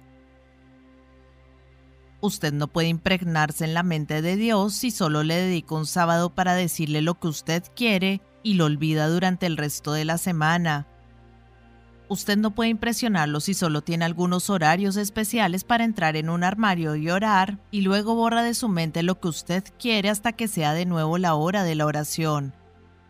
El rezo oral es bastante bueno y tiene su efecto, más que nada sobre usted, en la clarificación de su visión y en el esfuerzo de su fe. Pero no es con sus peticiones orales que usted conseguirá lo que quiere. Para enriquecerse usted no necesita solo una hora de dulce oración, usted tiene que orar sin cesar. Y por oración quiero significar visualizar todo el tiempo la imagen de lo que usted quiere, con el objetivo de causar su creación en una forma sólida y con la fe de que usted lo está haciendo así. Crean y lo recibirán. Todo el asunto se enfoca en recibir, una vez que usted ha formado su visión con claridad. Cuando usted la ha formado, está bien hacer una declaración oral, dirigiendo al Supremo una oración reverente, y a partir de ese momento, en su mente, recibir aquello que usted está pidiendo. Viva en la casa nueva, lleve ropa fina, pasee en el coche, haga el viaje y planee para hacer viajes más grandes. Piense y hable de todas las cosas por las que usted ha pedido como si ya fueran una propiedad suya real y presente. Imagínese un ambiente y una condición financiera exactamente como usted las quiere y viva todo el tiempo en aquel ambiente imaginario y con esa condición financiera. Piense, sin embargo, que usted no hace esto como un mero soñador y constructor de un castillo. Crea con la fe de que lo imaginario será realizado y con el objetivo de realizarlo. Recuerde que es la fe y el objetivo en el empleo de la imaginación lo que hace la diferencia entre el científico y el soñador. Y habiendo aprendido este hecho, es aquí donde usted debe aprender el empleo apropiado de la voluntad. Capítulo 9. Cómo usar la voluntad. Para empezar a enriquecerse de un modo científico, usted no debe aplicar su poder de voluntad a nada que esté fuera de usted. Usted no tiene derecho a hacerlo, de todos modos. Es un grave error aplicar su voluntad a otros hombres y mujeres para conseguir que ellos hagan lo que usted desea que se haga. Es tan flagrantemente dañino obligar a la gente por medio del poder mental como obligarlos por el poder físico. Si las personas son compelidas por la fuerza física para que ejecuten cosas para usted, los reduce a la esclavitud. Obligándolos por un medio mental, logra exactamente la misma cosa. La única diferencia está en los métodos. Si toma cosas de la gente por medio de la fuerza física es un robo. Tomando cosas por la fuerza mental es también un robo. En principio, no hay ninguna diferencia. Usted no tiene ningún derecho a usar el poder de su voluntad sobre otra persona, aunque sea para su propio bien, ya que usted no sabe qué es bueno para esa otra persona. La ciencia hacerse rico no requiere que usted aplique el poder u obligue a cualquier otra persona de ningún modo en absoluto. No hay la más mínima necesidad de hacerlo. En efecto, cualquier tentativa de usar su voluntad sobre otros solo tenderá a hacer fracasar su objetivo. Usted no tiene que aplicar su voluntad a las cosas para obligarlas a que lleguen a usted. Esto sería como obligar a Dios, y sería tan fatuo e inútil como irreverente. Usted no tiene que obligar a Dios para que le dé cosas buenas, más de lo que usted tiene que usar su poder de voluntad para que amanezca.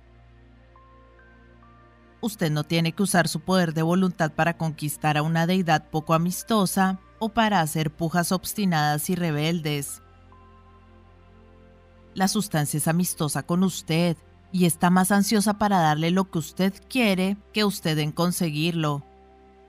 Para hacerse rico, usted solo tiene que usar su poder de voluntad sobre usted. Cuando usted sepa qué pensar y qué hacer, debe usar luego su voluntad para obligarse a pensar y a hacer las cosas correctas. Esto es el empleo legítimo de la voluntad para conseguir lo que usted quiere y usarlo en mantenerse usted mismo en el curso correcto. Emplee su voluntad para mantenerse pensando y actuando de cierto modo. No intente proyectar su voluntad, sus pensamientos o su mente fuera, al espacio, para que actúe sobre las cosas o las personas. Mantenga su mente en casa.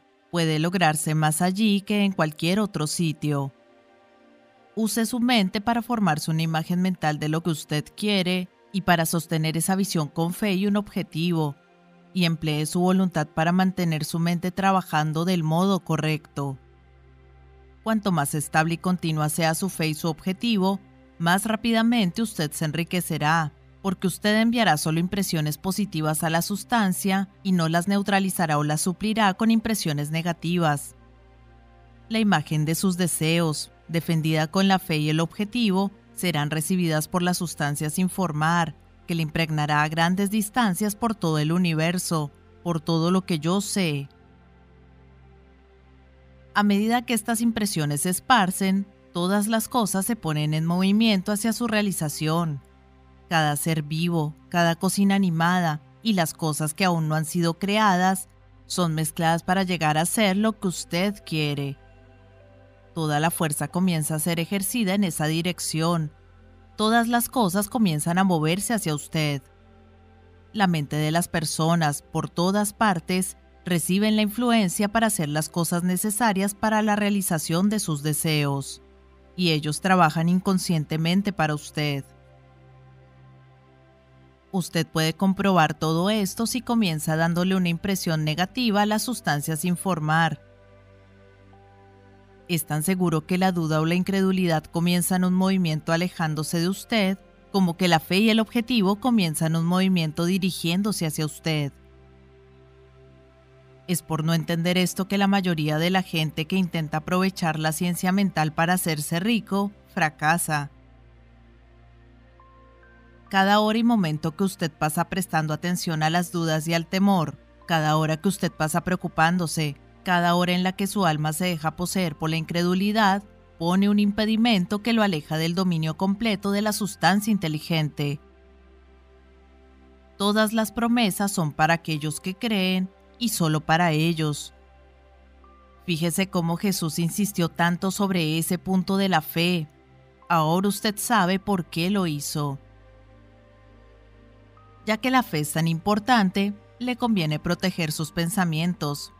Y como su fe se extenderá por las cosas que usted observe y piense, es importante que usted pueda tener autoridad sobre su atención. Y aquí viene el empleo de la voluntad, ya que es según su voluntad que usted determina sobre qué cosas fijará su atención. Si usted quiere hacerse rico, no debe hacer un estudio de pobreza. Las cosas no se realizan pensando en sus contraposiciones. La salud nunca debe ser lograda estudiando la enfermedad y pensando solo en la enfermedad. La honradez no debe ser promovida estudiando el pecado y pensando en el pecado. Y nadie ninguna vez se enriqueció estudiando la pobreza y pensando en la pobreza. La medicina, como una ciencia de enfermedades, ha aumentado la enfermedad. La religión, como una ciencia del pecado, ha promovido el pecado.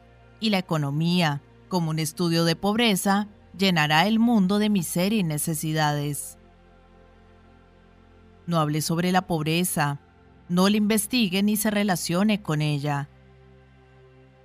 No importa cuáles sean sus causas, usted no tiene nada que ver con ellos. Lo que a usted le concierne es la cura. No gaste su tiempo en el trabajo caritativo o en movimientos de caridad. Toda la caridad solo tiende a perpetuar la miseria que apunta a erradicar. No le digo que usted deba ser de corazón duro o poco amable y rechace oír el grito de la necesidad, pero usted no debe intentar erradicar la pobreza por medio de los caminos convencionales. Ponga la pobreza y todo lo que le pertenezca detrás de usted y hágalo bien. Hágase rico. Esa es la mejor manera en que usted puede ayudar al pobre pero usted no puede mantener la imagen mental de hacerse rico si llena su mente con las imágenes de la pobreza. No lea libros ni periódicos que den las estadísticas circunstanciales de la miseria de los habitantes y su falta de vivienda, de los horrores del trabajo infantil, etc. No lea nada que llene su mente con las imágenes sombrías de las necesidades y el sufrimiento usted no puede ayudar al pobre en lo más mínimo por el solo hecho de conocer esas cosas, y que se sepa en todas partes de ellos no tiende en absoluto a abolir la pobreza. Lo que tiende a abolir la pobreza no es mantener las imágenes de la pobreza en su mente, sino las imágenes de adquisición de riqueza en la mente de los pobres. Usted no está abandonando al pobre a su miseria cuando no le permite a su mente estar llena de las imágenes de aquella miseria. La pobreza puede ser abolida no aumentando el número de gente que piensa en la pobreza, sino aumentando el número de gente pobre que intenta enriquecerse por medio de la fe. El pobre no necesita de la caridad, necesita la inspiración. La caridad solo les da un trozo de pan para mantener viva su miseria, o les da hospitalidad como para hacerlos olvidar durante una hora o dos. Pero, en cambio, la inspiración hará que ellos puedan elevarse de su miseria. Si usted quiere ayudar al pobre, demuéstrele que pueden hacerse ricos, demuéstrelo enriqueciéndose usted mismo. La única manera en que la pobreza alguna vez podrá ser desterrada de este mundo es consiguiendo un gran y constantemente en aumento número de personas que practiquen las enseñanzas de este libro deben enseñar a la gente a hacerse ricos por medio de la creación, no por medio de la competencia. Cada hombre que se hace rico por medio de la competencia echa abajo la escalera por la que él se ha elevado y mantiene a los otros abajo. Pero cada hombre que se enriquece creando abre un camino para que miles puedan seguirlo y los inspira para hacerlo. Usted no demuestra dureza de corazón o insensibilidad cuando rechaza compadecerse de la pobreza, ver la pobreza, leer sobre la pobreza, pensar o conversar de ello o escuchar a los que hablan de pobreza. Use su voluntad para mantener su mente fuera del sujeto de pobreza y mantenerla fija con la fe y el objetivo sobre la visión que usted quiere. Capítulo 10. Fomentar el uso de la voluntad. Usted no puede conservar una visión verdadera y clara de la riqueza si está cambiando constantemente su atención a las imágenes opuestas, así sean externas o imaginarias. No hable de su pasado y de los problemas de índole financiera que usted haya tenido, no piense en ellos en absoluto. No hable de la pobreza de sus padres o las dificultades de su infancia. Hacer cada una de estas cosas es encolumnarse mentalmente con el pobre en este momento y eso seguramente afectará el movimiento de cosas en su dirección. Dejen que los muertos entierren a sus muertos, como dijo Jesús. Coloque a la pobreza y todas las cosas que pertenecen a la pobreza completamente detrás de usted. Usted ha aceptado una cierta teoría del universo como correcta y ha depositado todas sus esperanzas de felicidad en que es lo correcto. ¿Qué pudo usted ganar prestando atención a teorías conflictivas y contrarias? No lea libros religiosos que le digan que pronto llegará el fin del mundo no lea lo que dicen los indagadores de vidas ajenas y los filósofos pesimistas que le anuncian que esto se va al diablo. El mundo no se va al diablo, el mundo va hacia Dios. Es maravillosa la acción de hacer.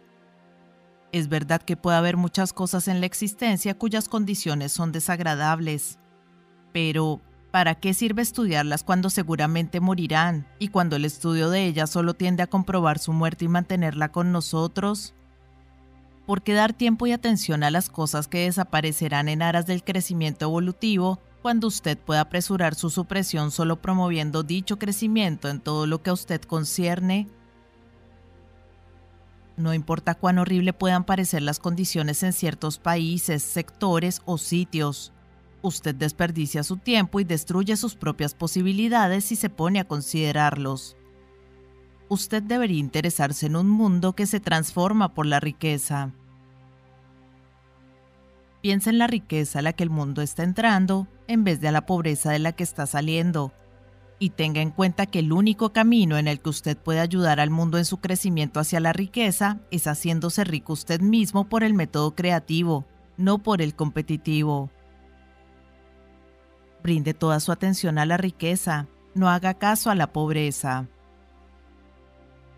Siempre que usted piense o hable de los que son pobres, piense y hable de ellos como de aquellos que se harán ricos, como los que deben ser felicitados más que compadecidos. Entonces ellos y otros atraparán la inspiración y comenzarán a buscar la salida.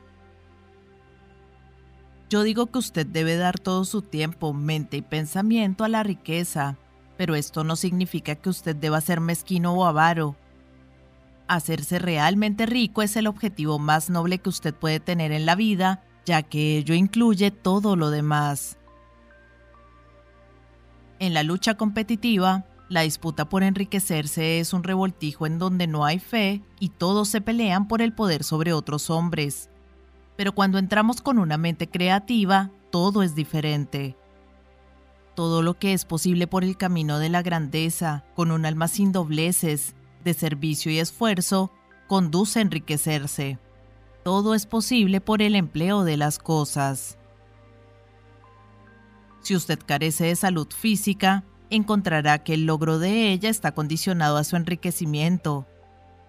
Solo los que están libres de preocupaciones financieras, y quienes tienen el medio de vivir una existencia despreocupada y seguir prácticas higiénicas pueden tener y conservar la salud.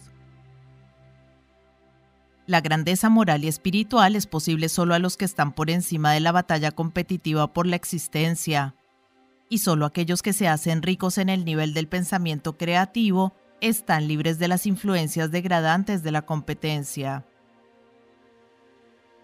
Si su corazón está puesto sobre la felicidad doméstica, recuerde que el amor prospera mejor donde hay refinamiento, un nivel elevado de pensamiento y la libertad de evitar influencias.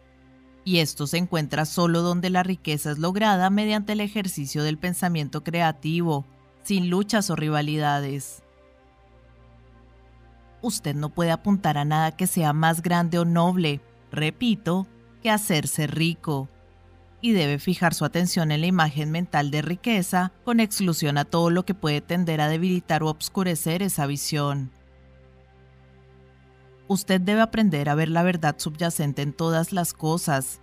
Debe ver la gran única vida bajo todas las condiciones aparentemente incorrectas, una vez que avanza hacia la expresión y felicidad más completa. Es verdad que no hay ninguna cosa tal como la pobreza, lo que está allí es solo la riqueza. Algunas personas permanecen en la pobreza porque son ignorantes del hecho de que hay riqueza para ellos, y ellos pueden aprenderlo mejor mostrándoles el camino a la abundancia con el ejemplo de su propia persona y práctica. Otros son pobres porque, aunque sienten que hay una salida, son demasiado indolentes intelectualmente como para hacer el esfuerzo mental necesario de encontrar el camino y transitarlo y para estos, lo mejor que usted puede hacer es despertar su deseo, mostrándoles la felicidad que se obtiene al ser rico. Otros todavía son pobres porque aunque ellos tienen alguna noción de la ciencia, se han hundido y perdido tanto en el laberinto de teorías metafísicas y ocultas que no saben qué camino tomar. Ellos intentan una mezcla de muchos sistemas y fallan en todos. Para estos, otra vez, lo mejor que se puede hacer es mostrar el camino correcto de su propia persona y práctica. Una onza de ejemplos pesa más que una libra de teoría. Lo mejor que usted puede hacer para el mundo entero es aprovechar al máximo de usted mismo. Usted no puede servir a Dios y al hombre más eficazmente que siendo rico. Es decir, si usted se enriquece por el método creativo y no por el competitivo otra cosa. Afirmamos que este libro da detalladamente los principios de la ciencia de hacerse rico. Y si esto es verdadero, usted no tiene necesidad de leer ningún otro libro sobre el tema.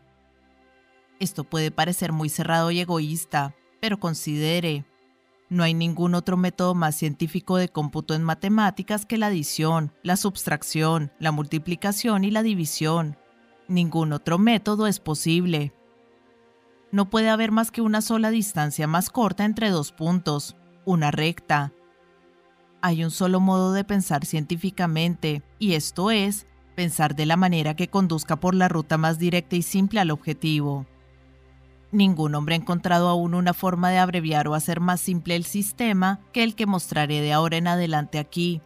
Esto ha sido despojado de todos los objetos de primera necesidad. Cuando usted comience con esto, deje todo lo demás a un lado. Quítelos de su mente completamente.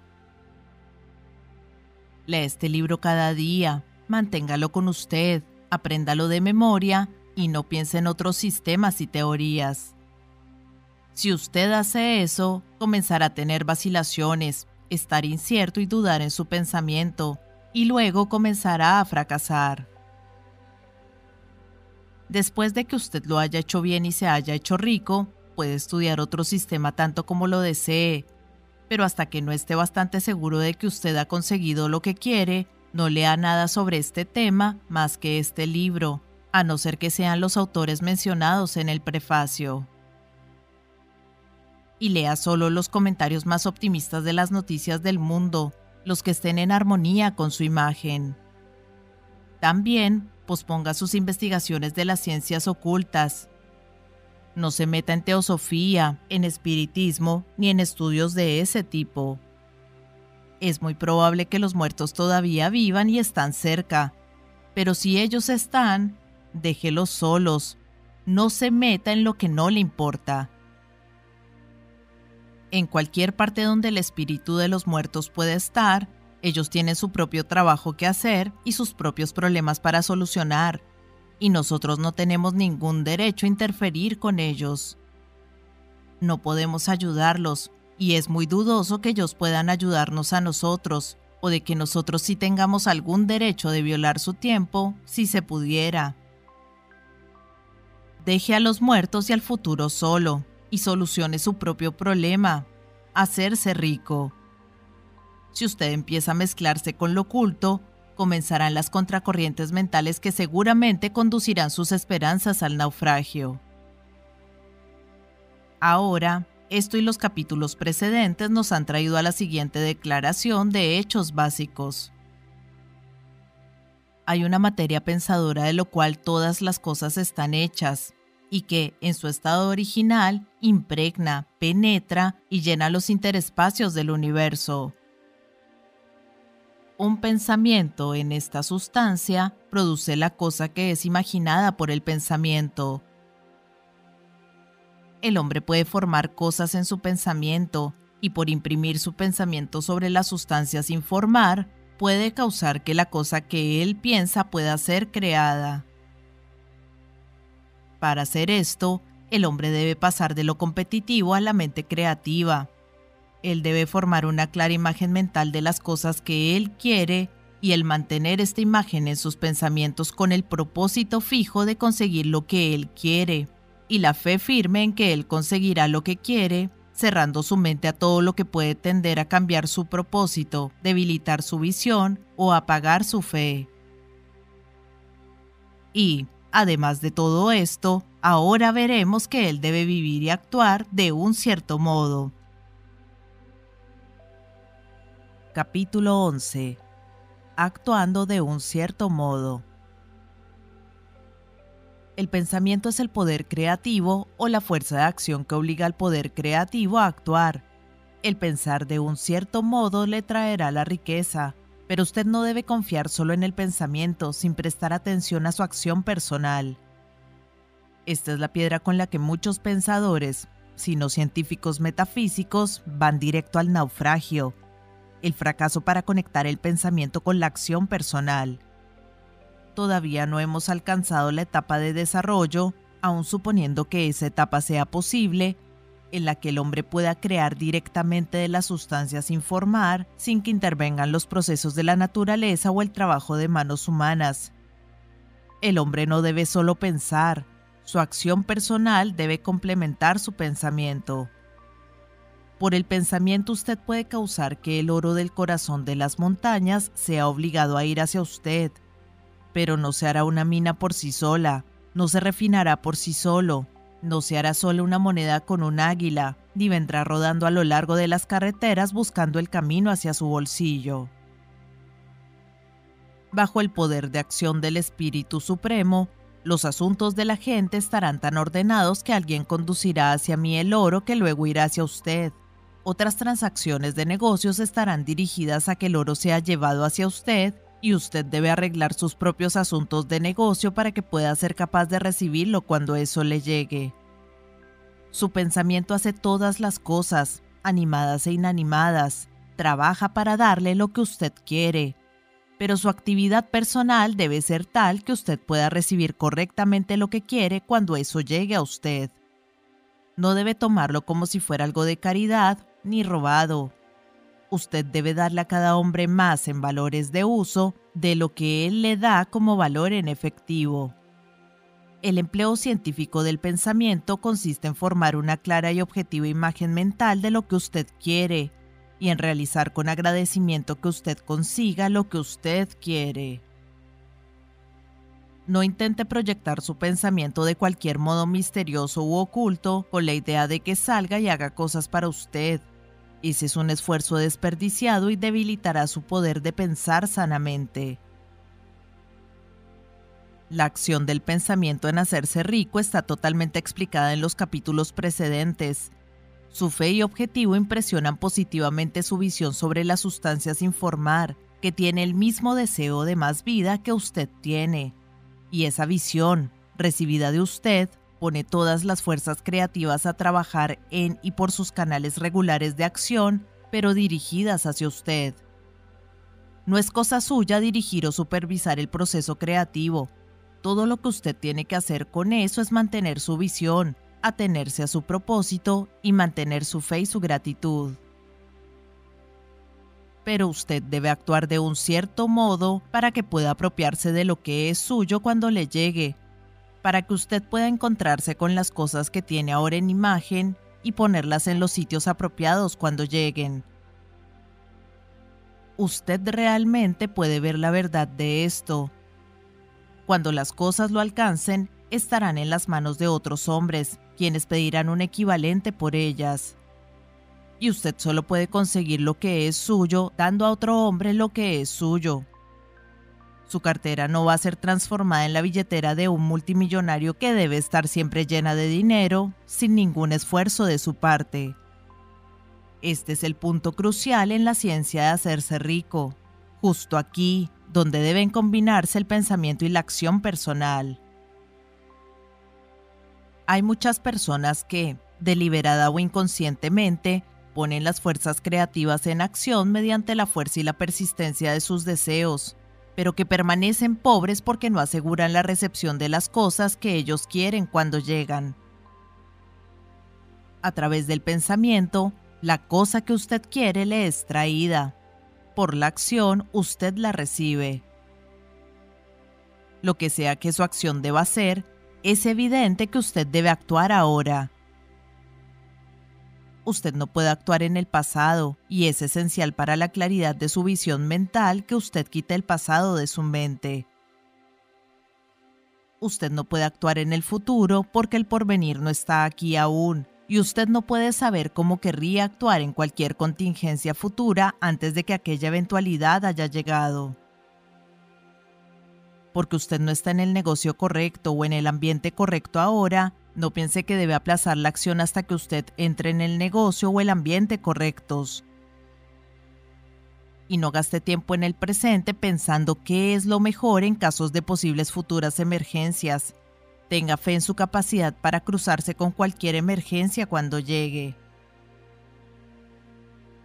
Si usted actúa en el presente con su mente puesta en el futuro, su acción presente será hecha con una mente dividida y no será eficaz. Ponga su mente entera en la acción del presente. No dé su impulso creativo a la sustancia original para luego sentarse a esperar resultados.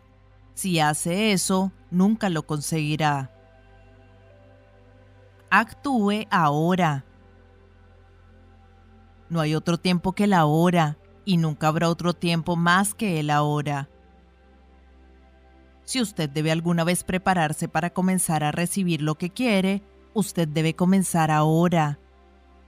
Y su acción, sea lo que sea, muy probablemente debe estar en su negocio presente o en su empleo, y debe estar alrededor de las personas y cosas de su ambiente presente. Usted no puede actuar donde usted no es, Usted no puede actuar donde usted no ha sido. Usted no puede actuar donde usted va a ser. Usted solo puede actuar donde usted es. No se moleste en cuanto si el trabajo de ayer estuvo bien hecho o mal hecho. Haga bien el trabajo de hoy. No intente hacer ahora el trabajo de mañana. Habrá mucho tiempo para hacerlo cuando usted se ponga a ello. No intente, por un medio oculto o místico, actuar sobre la gente o las cosas que están fuera de su alcance. No espere un cambio de ambiente antes de que usted actúe. Consiga un cambio de ambiente por la acción. Usted puede actuar sobre el ambiente en el que está ahora o hacer que sea transferido a un mejor ambiente. Mantenga la fe e intente una visión de usted en un mejor ambiente pero actúa en su ambiente actual con todo su corazón, con toda su fuerza y con toda su mente. No pierda tiempo en soñar despierto con un castillo. Mantenga la visión de lo que usted quiere y actúe ahora. No se ponga en la búsqueda de alguna cosa nueva para hacer o alguna extraña, insólita o notable acción para hacerla funcionar como un primer paso hacia hacerse rico es probable que sus acciones, al menos por ahora, serán aquellas que usted ha venido ejerciendo desde hace algún tiempo, pero usted está por comenzar ahora a realizar estas acciones de un cierto modo que seguramente lo hará rico. Si usted es contratado en algún negocio y siente que no es el conveniente para usted, no espera hasta encontrar el negocio correcto para empezar a actuar.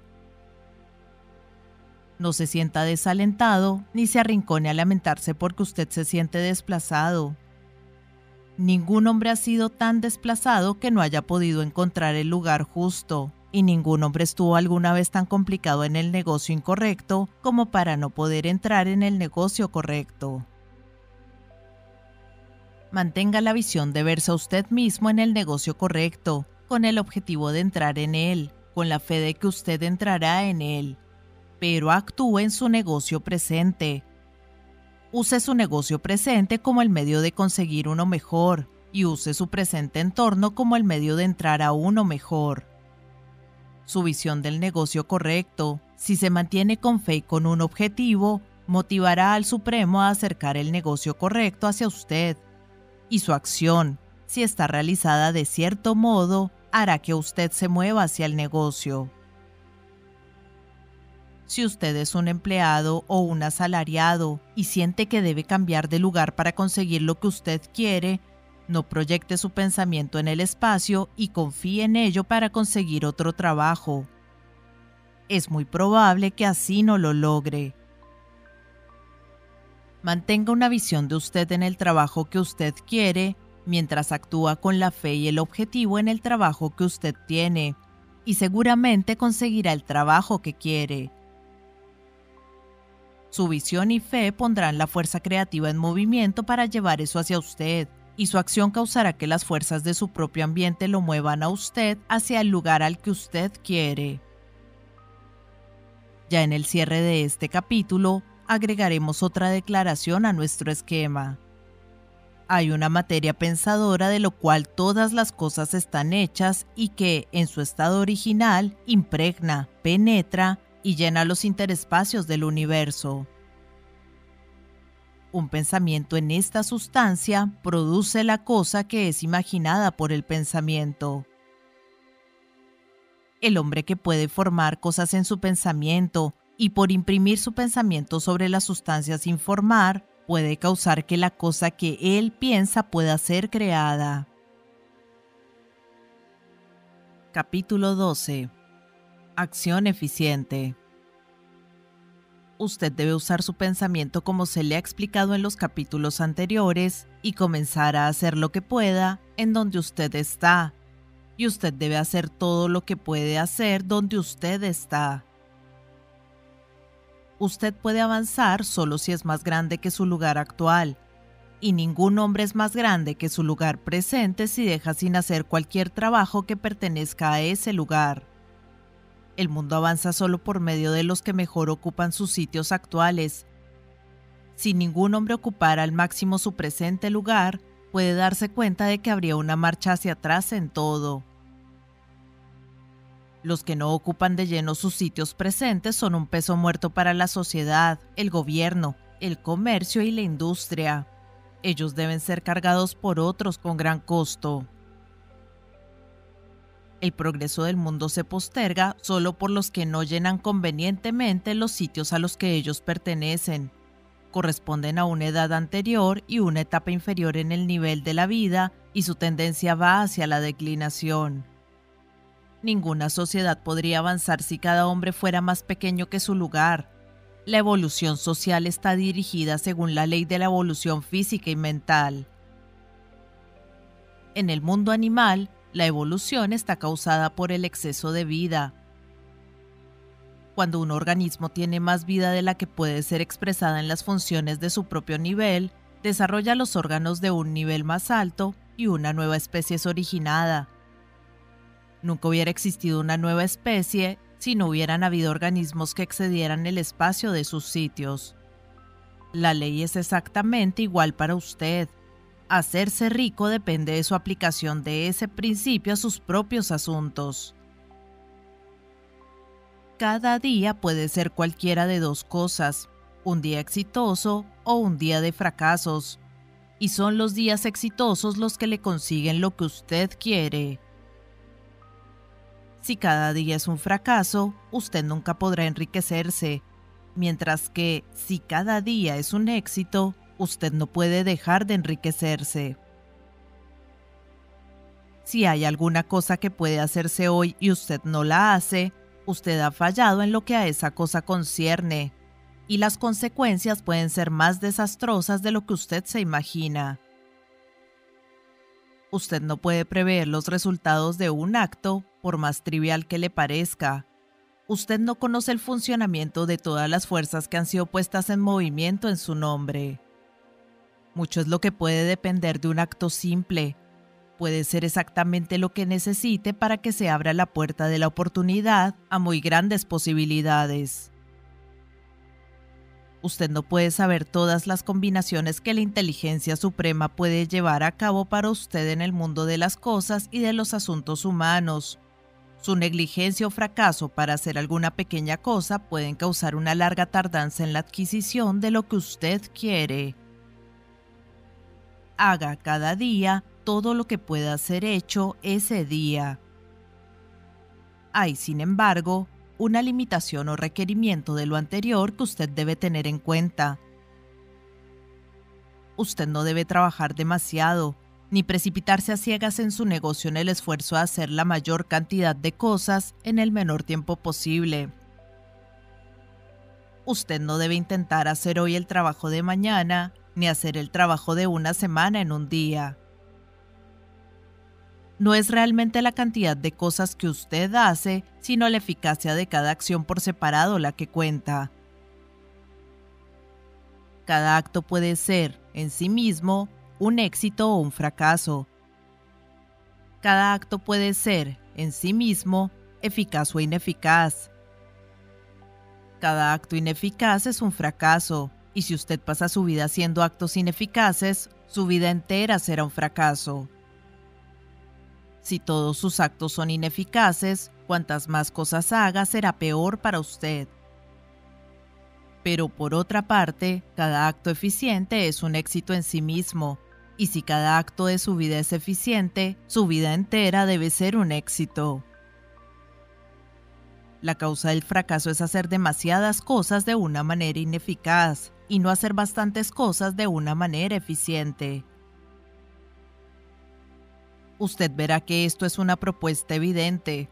Si usted no realiza ningún acto ineficaz y realiza un número suficiente de actos eficientes, usted se hará rico. Ahora, si es posible para usted hacer que cada acto suyo sea eficiente, usted comprobará una vez más que la adquisición de la riqueza está reducida a una ciencia exacta, como las matemáticas. El asunto reside, entonces, en preguntarse si usted puede hacer de cada acto por separado un éxito en sí mismo. Y eso es algo que usted seguramente puede hacer. Usted puede hacer que cada acto sea un éxito porque todo el poder está trabajando con usted y todo el poder no puede fallar. El poder está a su servicio y para hacer que cada acto suyo sea eficiente, usted solo tiene que poner el poder en ello. Cada acción puede ser fuerte o débil, y cuando cada una es fuerte, usted actúa de ese cierto modo que lo hará rico. Cada acto puede ser fuerte y eficiente manteniendo su imagen mientras usted lo hace y poniendo el poder entero de su fe y objetivo en ello. Es en este punto donde la gente falla, pues separa el poder mental de la acción personal. Ellos usan el poder de la mente en un lugar y en un tiempo, pero actúan en otro ritmo y en otro tiempo. Entonces sus actos no son exitosos, muchos de ellos son ineficaces. Pero si todo el poder entra en cada acto, no importa cuán ordinario o común sea, cada acto será un éxito en sí mismo, y como en la naturaleza de las cosas cada éxito abre el camino a otros éxitos, su progreso hacia lo que usted quiere y el avance de lo que usted quiere hacia usted se hará cada vez más rápido. Recuerde que la acción acertada es acumulativa en sus resultados. Como el deseo de vida es inherente a todas las cosas, cuando un hombre comienza a moverse hacia una vida más grande, más cosas se unen y la influencia de su deseo es multiplicada. Haga cada día todo lo que usted puede hacer ese día y realice cada acto de manera eficiente. Cuando le dije que usted debe mantener su visión mientras hace cada acto, aunque sea trivial o banal, no significa que es necesario ver en todo momento la visión clara y con todos sus detalles, hasta los más pequeños. Ese debería ser un trabajo para sus momentos de ocio, durante las horas en las que pueda usar su imaginación recreando los detalles de su visión y contemplarlos antes de que ellos sean fijados firmemente en su memoria. Si usted desea resultados rápidos, Pase prácticamente todo su tiempo libre en esa práctica. Por medio de una contemplación continua, usted captará la imagen de lo que usted quiere, hasta los detalles más pequeños, tan firmemente en su mente y tan completamente transferida a la mente de las sustancias sin formar, que en las horas en las que esté cumpliendo con su trabajo, usted tendrá que referirse solo mentalmente a la imagen para estimular su fe y objetivo, y hacer que su mejor esfuerzo se ponga en marcha. Contemple la imagen en sus horas de ocio hasta que su conocimiento esté tan impregnado de esa visión que usted pueda percibirla al instante. Usted se sentirá tan entusiasmado con esa brillante promesa que el mero hecho de pensarla provocará las más fuertes energías de todo su ser. Vamos a repetir de nuevo nuestro esquema y cambiando ligeramente las declaraciones de cierre, llegaremos al punto que ahora hemos alcanzado. Hay una materia pensadora de lo cual todas las cosas están hechas y que, en su estado original, impregna, penetra y llena los interespacios del universo. Un pensamiento en esta sustancia produce la cosa que es imaginada por el pensamiento. El hombre puede formar cosas en su pensamiento y por imprimir su pensamiento sobre las sustancias sin formar, puede causar que la cosa que él piensa pueda ser creada. Para hacer esto, el hombre debe pasar de lo competitivo a la mente creativa. Él debe formar una clara imagen mental de las cosas que él quiere y hacer con fe y un objetivo todo lo que puede ser hecho cada día, haciendo cada cosa por separado de la forma más eficiente posible. Capítulo 13. Entrando en el negocio correcto. El éxito en cualquier negocio depende en primer lugar de que usted posea un bien desarrollado estado de las facultades requeridas para ese negocio. Sin una buena facultad musical, Nadie puede tener éxito como profesor de música. Sin unas bien desarrolladas facultades mecánicas, nadie puede alcanzar el éxito en ninguna de las profesiones que se dediquen a la mecánica. Sin tacto y facultades comerciales, nadie puede tener éxito en búsquedas mercantiles. Pero el solo hecho de poseer las facultades requeridas en un buen estado de desarrollo en su aptitud particular no le aseguran que pueda enriquecerse hay músicos que tienen un talento notable y que aún permanecen pobres. Hay herreros, carpinteros, etcétera, que tienen excelentes capacidades mecánicas, pero que no se enriquecen. Y hay comerciantes con buenas facultades para tratar con los hombres que, sin embargo, fallan. Las diferentes facultades son instrumentos. Es esencial tener buenos instrumentos, pero también es esencial que los instrumentos sean usados del modo correcto. Un hombre puede tomar una buena ilustración, un buen plano, etc., y construir un hermoso mueble. Otro hombre puede tomar los mismos instrumentos y ponerse a trabajar para hacer ese mismo artículo, pero su producción será una chapucería.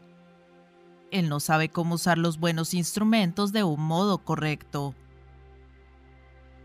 Las variadas facultades de su mente son los instrumentos con los que usted debe realizar el trabajo que lo hará rico. Será más fácil para usted tener éxito si entra en un negocio para el que usted está bien equipado con instrumentos mentales. Por lo general, usted hará las cosas mejor en ese negocio en el que usará sus mejores facultades, porque es para el cual usted está hecho a medida. Pero hay limitaciones también para esta declaración. Ningún hombre deberá considerar su vocación como irrevocablemente inamovible, marcada por las tendencias con las que él nació. Usted puede enriquecerse en cualquier negocio, ya que si no tiene el talento para hacerlo, puede desarrollar ese talento. Esto, simplemente, quiere decir que usted tendrá que ir haciendo sus herramientas a medida que avanza, en vez de limitarse al empleo de aquellas con las que usted ha nacido será más fácil para usted tener éxito en una vocación para la que usted ya tiene los talentos en un estado bien desarrollado. Pero usted puede tener éxito en cualquier vocación, ya que puede desarrollar cualquier talento rudimentario, y no hay ningún talento del cual usted no tenga al menos el rudimento. Usted se enriquecerá más fácilmente si hace aquello para lo cual usted fue hecho a medida, pero usted se enriquecerá más satisfactoriamente si hace aquello que usted quiere hacer. Hacer lo que usted quiere hacer es vida, y no hay ninguna satisfacción verdadera en la vida si nos obligan a hacer para siempre aquello que no nos gusta hacer y nunca podemos hacer lo que queremos hacer. Y es seguro que usted puede hacer lo que quiere hacer, el deseo de hacerlo es la prueba de que usted lleva dentro el poder que puede hacerlo. El deseo es una manifestación de poder. El deseo de ejecutar música es el poder de saber que puede ejecutar música buscando la expresión y el desarrollo. El deseo de inventar dispositivos mecánicos es el talento mecánico en la búsqueda de la expresión y el desarrollo. Donde no hay ningún poder, así se ha desarrollado o sin desarrollar, para hacer una cosa, no hay nunca ningún deseo de hacer aquella cosa. Esto probado con certeza que el poder de hacerlo es fuerte y solo requiere ser desarrollado y aplicado del modo correcto. Entre todas las cosas más o menos iguales, lo mejor es seleccionar el negocio para el que usted tiene el mayor talento desarrollado. Pero si usted tiene un deseo fuerte de llegar a cualquier línea particular de trabajo, debería seleccionar aquel trabajo como el final último al que usted apunta y aspira. Usted puede hacer lo que quiera hacer, y es su derecho y privilegio seguir el negocio o la vocación que sea la más interesante y agradable. Usted no está obligado a hacer lo que a usted no le gusta, y no debe hacerlo, excepto como el medio para lograr hacer lo que usted quiere hacer. Si hay errores en el pasado que lo hayan llevado a estar en un negocio o ambiente indeseable, usted puede estar obligado durante un tiempo a hacer lo que no le gusta hacer. Pero usted puede hacer de ello algo agradable, sabiendo que eso es lo que hace posible que usted se vaya acercando a hacer lo que quiere hacer. Si usted siente que no está en el lugar correcto, no actúe demasiado a prisa en la tentativa por entrar en otro. El mejor camino, generalmente, para cambiar el negocio o el ambiente es el del crecimiento. No tenga miedo de hacer un cambio repentino y radical si la oportunidad se le presenta y usted siente, después de una cuidadosa consideración, que es la oportunidad correcta. Pero nunca tome una decisión repentina o radical cuando usted tenga dudas en cuanto al sentido común de hacerlo. Nunca hay una prisa en el nivel creativo, y no hay escasez de oportunidades. Cuando usted sale del pensamiento competitivo, entiende que nunca debe actuar a toda prisa. Nadie más va a quitarle lo que usted quiere hacer. Hay bastante para todos. Si un espacio es tomado, otro aún mejor será abierto para usted un poco más adelante. Hay mucho tiempo. Cuando usted esté en duda, espere eche mano a la contemplación de su visión y aumente su fe y su objetivo. Y cueste lo que cueste, en los momentos de duda y de indecisión, cultive la gratitud. Un día o dos utilizados en la contemplación de la imagen de lo que usted quiere y una sincera acción de gracias porque usted lo conseguirá, llevará su mente a una relación tan cercana con el Supremo que usted no se equivocará cuando deba actuar. Hay una mente que sabe todo lo que hay que saber, y usted puede estar en una cercana unidad con esa mente por medio de la fe y el objetivo claro de avanzar en la vida, si tiene una profunda gratitud. Los errores vienen de actuar a toda prisa o de actuar con temor, con duda o en la omisión del motivo correcto, que es más vida a todos y menos a ninguno.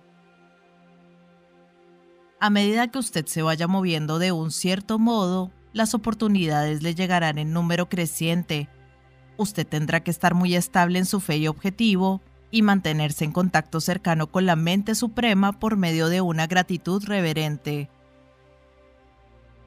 Haga todo lo que usted puede hacer de una manera perfecta cada día, pero hágalo sin prisa, preocupación o miedo. Vaya tan rápido como usted pueda, pero nunca se apresure. Recuerde que el momento en que usted comienza a apresurarse, deja de ser un creador para transformarse en un competidor. Usted cae de nuevo al viejo nivel. Siempre que usted se encuentre apurado, haga un alto Fije su atención en la imagen mental de la cosa que usted quiere y comience a dar gracias porque lo está consiguiendo. El ejercicio de la gratitud nunca fallará para reforzar su fe y renovar su objetivo. Capítulo 14. La impresión de crecer. Tanto si usted cambia su vocación o no, sus acciones por ahora deben ser aquellas que pertenezcan al negocio en el que usted está actualmente contratado. Usted puede entrar al negocio que quiere, utilizando de manera constructiva el negocio en el que ya está establecido por el hecho de hacer su trabajo diario de un cierto modo. Y, en la medida en que su negocio consiste en su relación con otros hombres, personalmente o por carta, el pensamiento clave de todos sus esfuerzos debe ser para transportar a sus mentes la impresión de crecimiento. Crecer es lo que todos los hombres y todas las mujeres buscan. Eso es el impulso de la inteligencia sin formar dentro de ellos, buscando la expresión más completa. El deseo de crecer es inherente a toda naturaleza, es el impulso fundamental del universo. Todas las actividades humanas están basadas en el deseo de crecer. La gente busca más alimento, más ropa, se abriga mejor, busca más lujo, más belleza, más conocimiento, más placer, crecer en algo, más vida. Cada ser vivo está bajo esta necesidad del avance continuo. Donde el crecimiento de la vida se detiene, se asientan la disolución y la muerte el hombre lo sabe instintivamente y por eso él siempre busca más. Esta ley de perpetuo crecimiento fue impuesta por Jesús en la parábola de los talentos. Solo aquellos que obtienen más conservan todo, porque a todo el que tiene se le dará más y tendrá en abundancia. Al que no tiene, se le quitará hasta lo que tiene, dijo Jesús. El deseo normal de incrementar la riqueza no es algo diabólico ni una cosa reprensible. Es simplemente el deseo de una vida más abundante. Esa es la aspiración. Y porque esto es el instinto más profundo de su naturaleza, todos los hombres y las mujeres están atraídos hacia quien puede darles un mejor medio de vida. Siguiendo el cierto modo, como fue descrito en las páginas precedentes, usted consigue un crecimiento continuo para usted y para darlo a todos los que están con usted. Usted es un centro creativo, desde donde el crecimiento es emitido a todos. Esté seguro de esto y transmita la garantía del hecho a cada hombre, mujer y niño con quien usted tenga contacto. No importa cuán pequeña sea la transacción, aunque sea solo la venta de una golosina de bastón dulce a un pequeño niño, ponga la idea del crecimiento y asegúrese de que el cliente quede impresionado con ese pensamiento. Transmita la impresión de avanzar en todo lo que usted haga para que toda la gente reciba la impresión de que usted es un hombre que avanza y que hace avanzar a todos los que tratan con usted. Hasta a la gente con quien usted se encuentra socialmente, sin ningún negocio de por medio, y a quien usted no intenta venderle nada, demuéstrele la idea del crecimiento.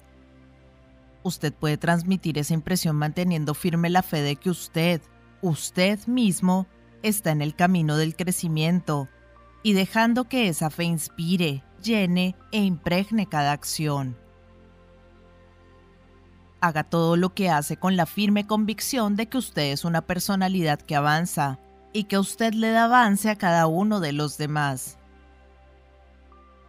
Sienta que usted se está haciendo rico y que así usted podrá hacer ricos a otros y conferirles ventajas a todos.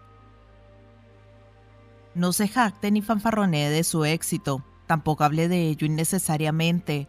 La verdadera fe nunca es presumida. Donde encuentra a una persona presumida, usted encontrará a alguien que está secretamente dubitativo y con miedo.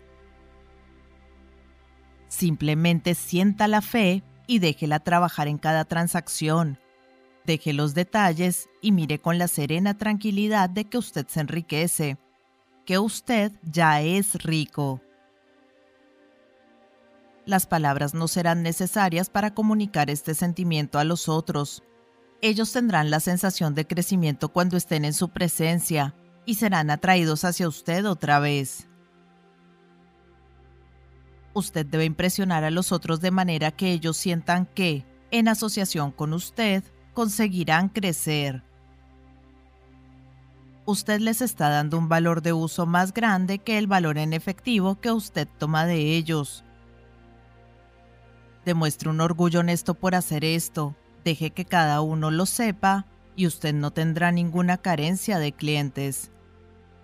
La gente irá a donde reciban acrecentamiento, y el Supremo, que desea el crecimiento total y que todo lo sabe, moverá hacia usted a los hombres y mujeres que nunca han oído de usted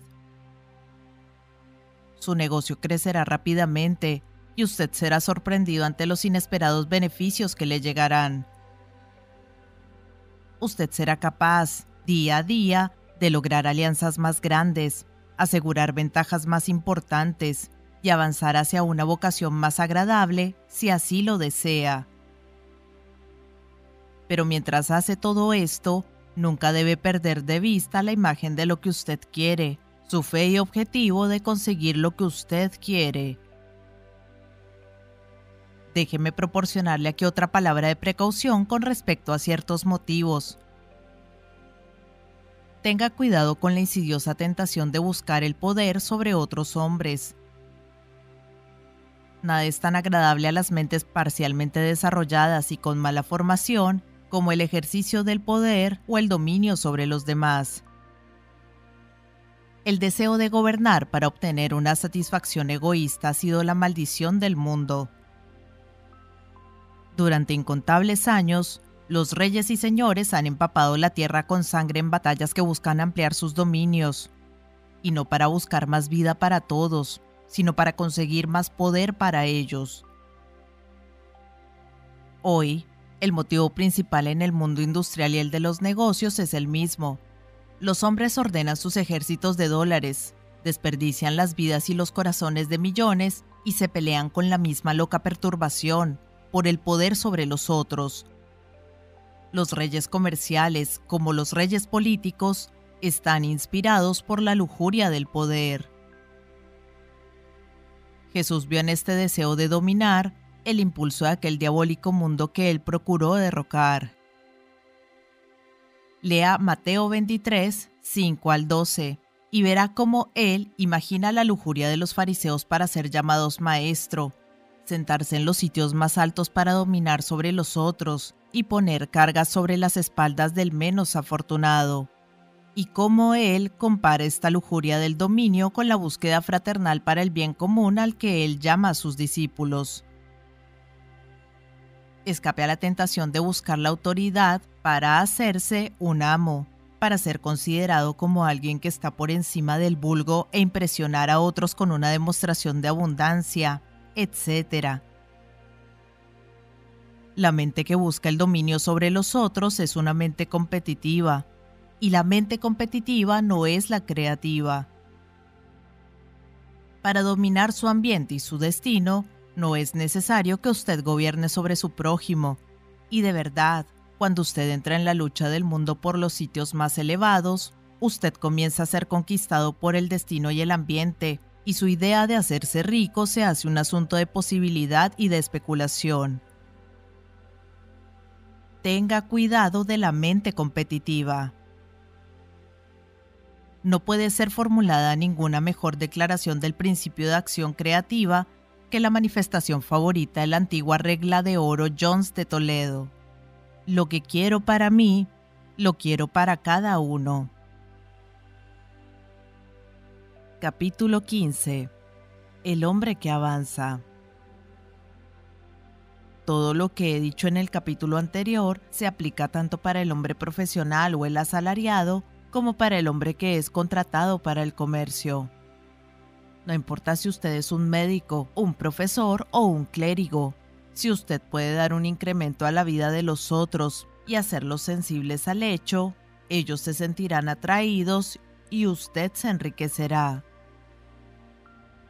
El médico que sostenga la visión de él como un sanador grande y exitoso, y que trabaje hacia la realización completa de aquella visión con la fe y el propósito, como hemos visto en los capítulos anteriores, entrará en un contacto tan cercano con la fuente de vida que él será fenomenalmente exitoso y los pacientes llegarán a él en multitudes.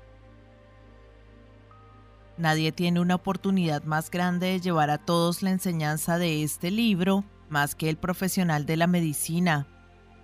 No importa a cuál escuela pertenezca, el principio de curación es común a todos ellos y puede ser alcanzado por todos. El hombre que avanza en la medicina, que cumple con una imagen mental clara de él como próspero y que obedece a las leyes de la fe, el objetivo y la gratitud, sanará cada caso curable que ante él se presente, sin importar qué medicamentos pueda usar. En el campo de la religión, el mundo pide a gritos un clérigo que pueda enseñar a sus seguidores la verdadera ciencia de la vida abundante. Aquel que domine los detalles de la ciencia de hacerse rico, junto con las ciencias aliadas de estar bien, de ser grandioso y de ganar el amor, y que enseñe todo esto desde el púlpito, nunca carecerá de una congregación. Este es el Evangelio que el mundo necesita, brindará un aumento de vida, los hombres lo oirán con alegría y le darán apoyo al hombre que se los entregue. Lo que ahora se necesita es una demostración de la ciencia de la vida desde el púlpito. Queremos predicadores que no solo puedan decirnos cómo, sino que nos demuestren en sus propias personas cómo. Necesitamos a un predicador que sea rico, sano, grande y amado, para que nos enseñe cómo alcanzar esas cosas. Y cuando Él venga, encontrará numerosos y leales seguidores. Lo mismo se puede decir del profesor que puede inspirar a los niños con la fe y el objetivo de la vida que avanza. Él nunca estará sin trabajo. Y cualquier profesor que tenga esa fe y objetivo puede darlo a sus alumnos él no puede menos que dárselo si eso es parte de su propia vida y práctica. Lo que es verdadero para el profesor, el predicador y el médico, también es verdadero para el abogado, el dentista, el hombre de una inmobiliaria, el agente de seguros, para todos y cada uno. La acción combinada mental y personal que he descrito es infalible. Esto no puede fallar. Cada hombre y mujer que siga estas instrucciones regularmente, con perseverancia y al pie de la letra, se enriquecerá. La ley del engrandecimiento de la vida es tan matemáticamente segura como la ley de gravitación. Hacerse rico es una ciencia exacta. El asalariado encontrará esto tan verdadero en su caso como cada uno de los otros mencionados. No sienta que usted no tiene ninguna posibilidad para hacerse rico porque trabaja donde no hay ninguna oportunidad visible para avanzar, donde los salarios son pequeños y el coste de vida es alto. Fórmese una clara visión mental de lo que usted quiere y comience a actuar con fe y un objetivo. Haga todo el trabajo que usted puede hacer cada día y haga cada trabajo de una manera perfecta. Ponga el poder del éxito y el objetivo de enriquecerse en cada cosa que usted haga. Pero no haga esto simplemente con la idea de ganar el favor de su patrón, con la esperanza de que él o los que están encima de usted vean su buen trabajo y lo hagan avanzar. Es poco probable que ellos lo hagan. El hombre que es simplemente un buen trabajador ocupa su lugar con lo mejor de su capacidad y está satisfecho. Es de mucho valor para su patrón. Y no está dentro del interés del patrón promoverlo porque para el patrón él es más valioso donde está. Para asegurar el avance, es necesario algo más que ser demasiado grande para su lugar. El hombre que está seguro de avanzar es el que es demasiado grande para su lugar, tiene un concepto claro de lo que él quiere ser, el que sabe que él puede ser lo que él quiera ser y que está determinado a ser lo que él quiere ser. No intente más ocupar su lugar presente con la idea de que complace a su patrón. Hágalo con la idea de que avanza usted mismo. Sostenga la fe y el objetivo del crecimiento durante las horas de trabajo, después de las horas de trabajo y antes de las horas de trabajo. Manténgala de tal manera que cada persona con quien se contacte, ya sea el capataz, el trabajador colega o cualquier conocido, sienta el poder de su objetivo irradiar de usted, para que cada uno reciba el sentido del avance y el incremento desde usted. Los hombres se sentirán atraídos, y si no hay ninguna posibilidad para el avance en su trabajo presente, usted verá que llegará muy pronto la oportunidad de tomar otro trabajo. Hay un poder que nunca falla para presentar la oportunidad al hombre que avanza y que se mueve con obediencia hacia la ley. Dios no puede menos que ayudarlo si usted actúa de un cierto modo. Él debe hacer eso para ayudarse a sí mismo. No hay nada en sus circunstancias o en la situación industrial que pueda desalentarlo. Si usted no puede enriquecerse trabajando con quien le tiene una confianza de acero, usted puede enriquecerse en una granja de 10 acres. Y si usted comienza a moverse de un cierto modo, Seguramente se escapará de los engranajes de la confianza de acero y hará progresos en la granja o en cualquier parte donde usted quiera estar. Si miles de sus empleados fueran por ese cierto camino, los empleadores que dan una confianza de acero pronto estarían en una situación grave. Deberían darle más oportunidades a sus hombres de trabajo o irse del negocio. Nadie tiene que trabajar solo por la confianza las confianzas pueden mantener a los hombres en condiciones supuestamente desesperadas solo mientras existan los hombres que son demasiado ignorantes para estar enterados de la ciencia de hacerse rico o demasiado perezosos intelectualmente como para practicarla.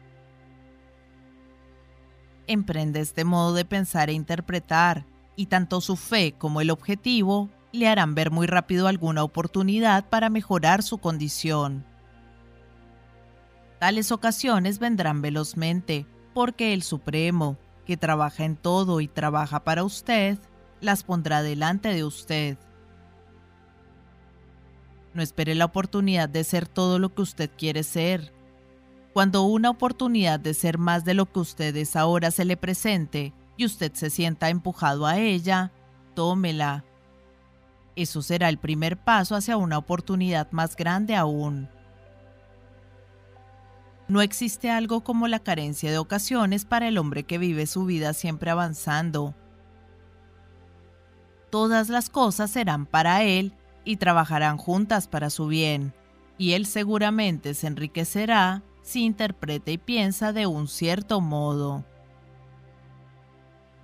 Así que deje que los hombres y las mujeres que ganan un salario estudien este libro con mucho cuidado y entren con confianza en el curso de acción que el libro prescribe. Esto no fallará. Capítulo 16. algunas precauciones y conclusiones finales. Muchas personas se mofarán de la idea de que hay una ciencia exacta para hacerse rico, sosteniendo la impresión de que el suministro de riqueza es limitado. Ellos insistirán diciendo que las instituciones sociales y gubernamentales deben ser cambiadas antes de que cualquier número de personas pueda adquirir una capacidad. Pero eso no es verdadero. Es verdadero que los gobiernos existentes mantienen a la masa en la pobreza, y que esto es porque la masa no piensa y actúa de un cierto modo. Si la masa comienza a avanzar como se ha sugerido en este libro, ni los gobiernos ni los sistemas industriales podrán frenarlos. Todos los sistemas deberán ser modificados para acomodar el movimiento de avance. Si la gente posee una mente que avanza, tiene fe en que ellos puedan hacerse ricos y avanzan con el objetivo fijo de hacerse ricos. Nada podrá mantenerlos en la pobreza. Los individuos pueden entrar en el cierto camino en cualquier momento y bajo cualquier gobierno, y hacerse ricos. Y cuando un número considerable de individuos haga algo así bajo cualquier gobierno, ellos harán que el sistema sea modificado para abrir el camino para otros. Cuantos más hombres se enriquezcan dentro del nivel competitivo, será peor para los otros. Cuantos más se enriquezcan dentro del nivel creativo, será mejor para otros. La salvación económica de las masas solo puede ser lograda consiguiendo un gran número de personas para practicar el método científico de este libro y hacerse rica. Esto mostrará a otros el camino y los inspirarán con un deseo de vida verdadera, con la fe en que esto pueda ser logrado y con el propósito de lograrlo.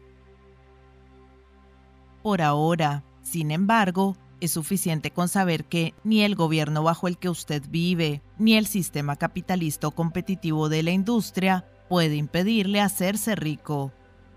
Cuando usted entra al nivel creativo de pensamiento, usted sobrepasará todas esas cosas y será un ciudadano de otro reino.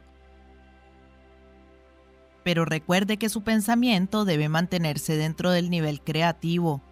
Usted nunca, ni por un instante, debe dejarse engañar por los que le digan que el suministro es limitado o por los que pretenden que usted actúe en un nivel moral de competencia. Cada vez que usted caiga en los viejos caminos del pensamiento, corríjase al instante, ya que cuando usted está con la mente competitiva, pierde la cooperación de la mente del todo. No pierda nada de tiempo en la planificación de cómo haría si se encontrara con casos de posibles urgencias en el futuro, excepto lo necesario que pueda afectar sus acciones hoy. Usted está preocupado con hacer el trabajo de hoy en una forma perfectamente acertada y no con los casos de urgencia que puedan surgir mañana. Usted podrá atenderlos cuando ellos lleguen. No se complique con preguntas en cuanto a cómo superará usted las dificultades que puedan surgir en su horizonte de negocios, a no ser que pueda ver claramente que su curso debe ser cambiado hoy para evitarlos. No importa cómo pueda parecer de enorme un obstáculo a la distancia, usted encontrará que si continúa actuando de un cierto modo, desaparecerá a medida que usted se acerca a ello o que un camino o rodeo aparecerá alrededor de ello. Ninguna combinación posible de circunstancias puede derrotar a un hombre o mujer que se propone enriquecerse a través de caminos estrictamente científicos. Ningún hombre o mujer que obedece la ley puede lograr no enriquecerse. Nadie puede multiplicar dos por dos sin lograr tener un cuatro. No desperdicie ningún pensamiento de ansiedad por los posibles desastres, obstáculos, miedos o la combinación de circunstancias desfavorables Habrá tiempo suficiente para encontrar tales cosas cuando ellas solas se le presenten delante y usted encuentre que cada dificultad lleva con ella la solución para superarlas. Proteja su discurso, nunca hable de usted mismo, de sus asuntos o de algo más de un modo desalentado o desalentador.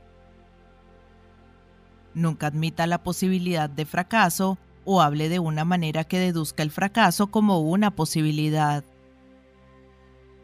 Nunca hable de las veces en que todo fue difícil o de condiciones de negocio dudosas. Los tiempos pueden ser difíciles y los negocios dudosos para aquellos que están en el nivel competitivo, pero nunca puede ser así para usted. Usted puede crear lo que usted quiere y usted está por encima del miedo. Cuando otros tienen tiempos duros y pobres negocios, usted encontrará sus más grandes ocasiones. Entrénese para pensar y considerar el mundo como algo que se está haciendo, que está creciendo, y considerar lo que parece que está mal solo como algo que está sin terminar de desarrollarse. Hable siempre en términos del avance. No hacerlo es negar su fe, y negar su fe significa perderla. Nunca se permita sentirse decepcionado. Usted puede esperar tener una determinada cosa en un cierto tiempo y no conseguirlo cuando estaba previsto, y esto le parecerá un fracaso. Pero si usted cumple con su fe, encontrará que el fracaso es solo aparente. Continúe actuando de un cierto modo y si no recibe aquella cosa, usted recibirá algo tanto mejor que se dará cuenta que lo que parecía un fracaso es realmente un gran éxito. Un estudiante de esta ciencia había puesto su mente en la concreción de una cierta estrategia de negocios que le pareció muy deseable en ese momento, y él trabajó durante varias semanas para lograrla.